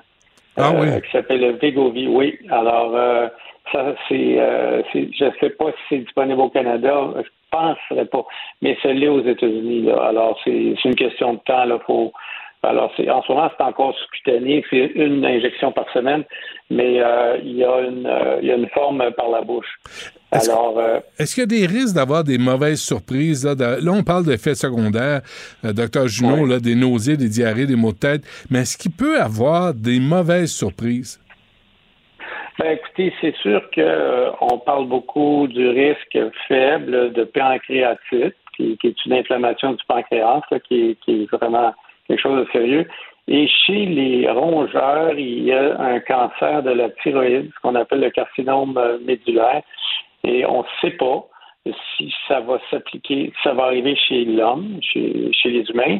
Alors, euh, même la compagnie met très bien en garde contre ça. Si vous avez une bosse dans le cou qui apparaît, de tout de suite aviser votre médecin et de cesser les euh, bon, les, risques, c'est surtout que euh, la, les, les hépatiques, les, pierres à la vésicule biliaire, la pancréatite, bon, puis il y a beaucoup de nausées.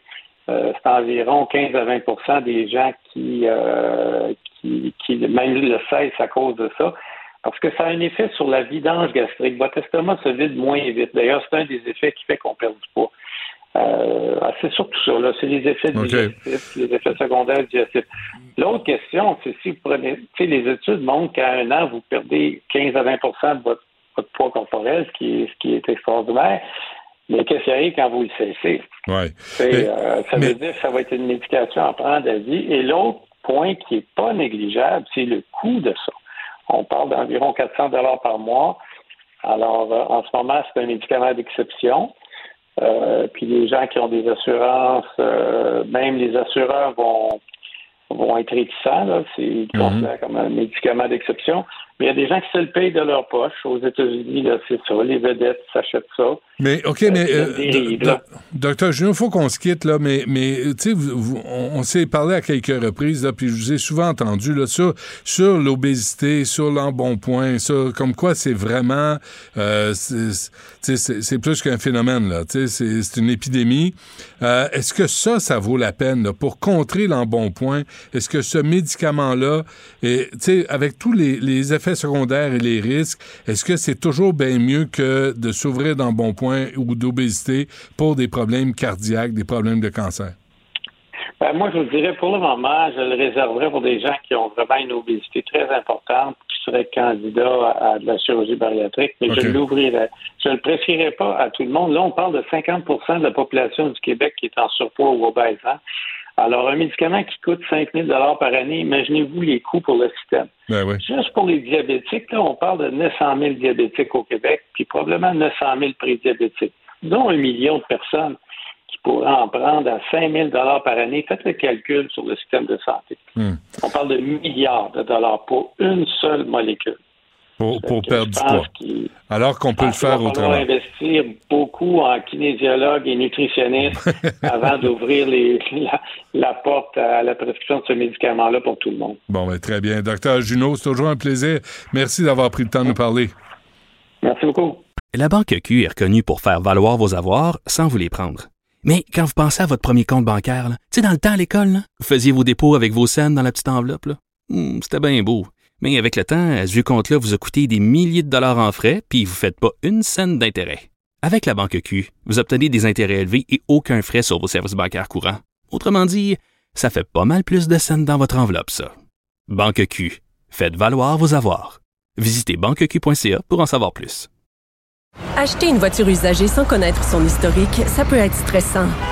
Mais prenez une pause et procurez-vous un rapport d'historique de véhicule Carfax Canada pour vous éviter du stress inutile. Carfax Canada. Achetez l'esprit tranquille. Il s'enflamme. Il s'insurge. Il parle avec émotion. Benoît Dutrisac, aussi divertissant qu'édifiant.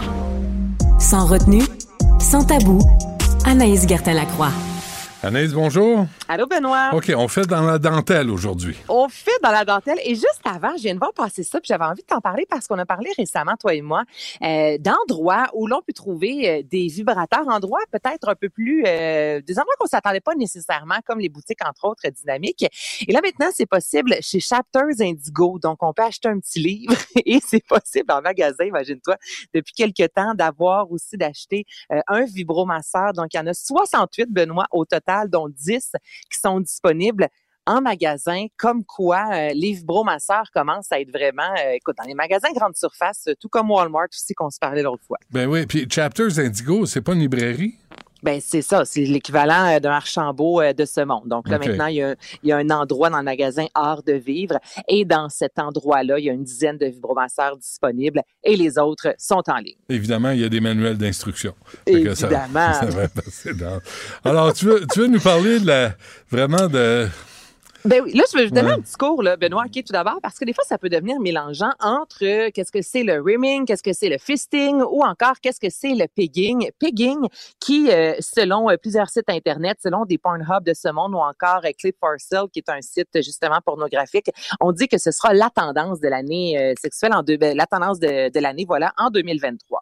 Donc là, juste pour être certaine qu'on est vraiment sur la même longueur d'onde, le rimming pour les gens, c'est en fait ce que l'on appelle, bon, certains vont dire que c'est le baiser noir, d'autres appellent ça le baiser du colibri, et c'est l'anulingus, donc c'est de stimuler l'anus avec sa langue ou encore avec sa bouche. Alors ça, c'est le rimming. Maintenant, le fisting, ça c'est euh, s'introduire euh, c'est un objet euh, assez euh, imposant. Je te dirais, on a souvent l'image justement du point. Alors c'est soit dans le vagin ou encore euh, soit euh, dans le, le rectum, donc dans l'anus. Et il y a plusieurs psychologues, Benoît, qui disent que les gens, ce qu'ils aiment dans cette pratique-là, tout d'abord, c'est qu'on a accès à plusieurs tissus à l'intérieur du corps, donc on ressent évidemment beaucoup de choses à la grosseur que c'est, c'est tout à fait compréhensible. Mhm. Et qu'il y a des gens qui, mentalement, c'est psychologiquement, Benoît, aiment le fait d'être ouvert à grand, OK? Donc, il y a vraiment un plaisir à ça dans le fisting. Et là, le pegging. Maintenant, euh, il y a Ça beaucoup... prend plus qu'une ouverture d'esprit, là. Ça faut vraiment être ouvert Ah, sur le ça- monde. faut vraiment être ouvert, avoir- ouais, faut vraiment avoir une grande ouverture. Effectivement. Effectivement. Et là, le pegging, OK? Quand je te dis que ce sera la tendance sexuelle de 2023, c'est que souvent, on regarde euh, soit des, des films, entre autres, et il y a souvent quelques tendances qui se dessinent. En 2015, avec euh, Fifty Shades of Grey, on mettait justement de l'avant un peu tout ce qui est BDSM. Par la suite, en 2019, il y a eu un film de Quentin Tarantino, Once Upon a Time in Hollywood. Tarantino, qui est reconnu pour mettre toujours des scènes de pieds dans ses films. Donc, c'était le retour un peu de ce fétichisme-là. Et là, ben, cette année, le pegging, c'est en fait lorsqu'une femme pénètre un homme. C'est l'image qu'on voit le plus souvent. Donc, ça peut justement avec, euh, être avec euh, le gars de Micha, entre autres, le fameux strap-on.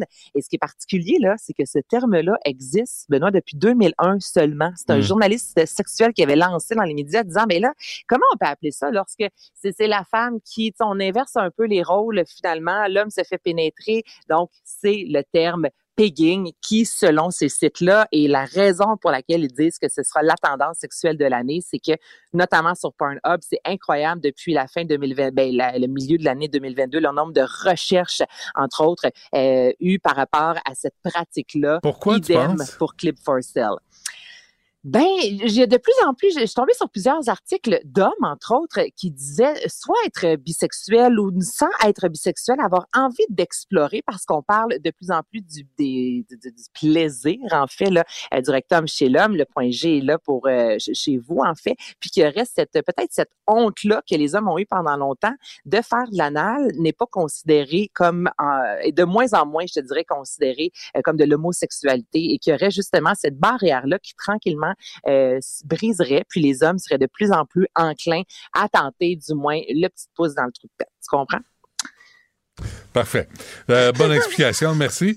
Euh, Non, mais c'est- vrai quand même. Ça, c'est s'il y aurait une gêne, une honte qui, avec Ouais. les années, à force d'en parler, à force d'avoir des moments comme toi et moi, où on dit, ben écoutez, Ben ça oui. existe, puis il y a des- c'est ça, ça fait partie euh, d'une vie sexuelle euh, très saine, tant aussi longtemps que les deux adorent ça. Ben Donc, oui. les hommes seraient de plus en plus enclins, justement, à tenter l'expérience. Et plusieurs, finalement, se disent, j'aurais dû le faire avant. Bon, euh, masque menstruel. Oui, ça, c'est assez euh, étrange. Ça a été une tendance, euh, Benoît, sur TikTok, quand tu sais à quel point j'aime les tendances TikTok, qui Oui. euh, tranquillement effectue un retour. Donc, Period Blood, blood Face Mask. Donc, c'était des, ce sont des, des, des, des femmes là, qui prennent leur sang, justement, de menstruation, qui se mettent ça dans le visage, disant que c'est extraordinaire et que la peau devient par la suite, là, une peau là, repulpée, là, puis que c'est extraordinaire. Et là, il y a des gynécologues, là, Benoît, qui sont sortis disant, wow, wow, wow, wow, wow, là, c'est pas du tout bon ce que Qu'est-ce êtes. dit? Ok, ouais, je- C'est quoi? Ah Non, fallait être là, fallait être là, OK? Parfait, on le refait pas. Donc là, ils sont sortis disant que c'était vraiment pas bon pour la santé de la peau, notamment parce que, et je trouve ça intéressant, le sang, lorsqu'il est à l'intérieur du corps, Benoît, le sang est stérile. Donc, il n'y a aucune bactérie. Toutefois, au moment où le sang entre en contact avec l'air, soit avec l'oxygène, c'est à ce moment-là, on dit que ça devient là, littéralement comme un nid à bactéries. Et là, il y a plusieurs gynécologues qui disent, parce que vous mettez vo- votre sang dans le visage, c'est un peu comme si vous preniez de la pourriture, que ce soit sur un aliment ou sur n'importe quoi, et que vous tentiez de vous étendre ça, disant, ça va me faire un beau teint. Ouais, donc il y a beaucoup de gynécologues là, qui ont sonné l'alarme, disant, arrêtez de faire ces affaires-là, c'est pas bon. Et surtout si vous avez une peau euh, qui a de l'acné, surtout si des fois là, un petit bouton qu'on a gratté, là, là, écoute, là, tu vas te mettre en plus du sang menstruel dessus, ça peut, Ça ne peut que faire un volcan. Exactement. OK. Donc, euh, à ne pas faire, euh, à ne pas faire jamais. À la maison, bon, n'importe où, faites pas ça. Parfait, bravo. Euh, et digue dentaire, ça, je sais pas ce que ça veut dire. Vraiment, ça m'in- dentaire, ça- fait très dentiste parce que les Ouais. dentistes, Benoît, l'utilisent. Donc, c'est un, un carré. Là. En- Généralement, c'est en latex. Il y en a qui ne sont pas en latex pour ceux qui sont allergiques au latex. Donc, c'est ce qu'on peut, ce que les dentistes utilisent, mais qui est de Ah oui, plus en plus c'est en dégueulasse. Ben, c'est parce que là, maintenant, on conseille ça pour les gens. Justement, tantôt, je te parlais d'anulingus, de rimming. Donc, c'est ce que l'on conseille de plus en plus pour euh, effectuer soit un cunilingus ou encore euh, anulingus. Donc, c'est en vente, non pas chez le dentiste, vous pouvez demander, mais ça peut plus. Il va peut-être y avoir un petit malaise. En général, c'est ça à la pharmacie ou encore dans les sex shops. C'est ça, c'est un petit carré euh, que tu mets euh, dans ta bouche, en fait, lorsque tu veux euh, faire cette pratique sexuelle-là. Puis là, il y a encore là des sexologues qui sont sortis disant faut faire attention. Là, on on peut pas le retourner. Tu comprends? Tu peux pas dire bon, mais j'ai utilisé la face A, on va tourner ça comme une vieille cassette. Allons-y avec la face B. C'est pas de même que ça marche. Non. Puis si on a dit faites attention, c'est qu'il y en a qui l'ont fait. Donc là, ça, c'est important. On peut l'utiliser qu'une seule fois. Et on conseille aussi de l'utiliser si vous avez envie de faire un cunilingus à une, euh, une personne qui est menstruée parce qu'il y a plus de danger, imagine-toi, lorsqu'on est menstrué, euh, de transmettre le virus du sida ou encore de l'hépatite B. Donc, il y en a qui vont pratiquer menstruation ou pas. Donc, on peut utiliser la digue dentaire. Ça fait tellement soit dentaire. Moi, je trouve que juste le terme tue l'amour. Mais sachez que ça existe et certains prennent juste un, un- Mm. un condom, vont le couper en deux là, pour tenter de se faire, euh, de s'en créer un. C'est possible. C'est pas, pas, pas, euh, l'idéal, je te dirais. Mais n'empêche qu'au moins, il y a du latex pour se protéger. Bon, ben, très bien. C'est euh, toutes des mises en garde, c'est important, et des explications. Ça sert à ça. Anaïs, merci. À demain. À Bye demain. bye. Merci à toute l'équipe. Il y a Guillaume Lavoie qui suit à l'instant. On se refait ça demain dès 11h. Cube Radio.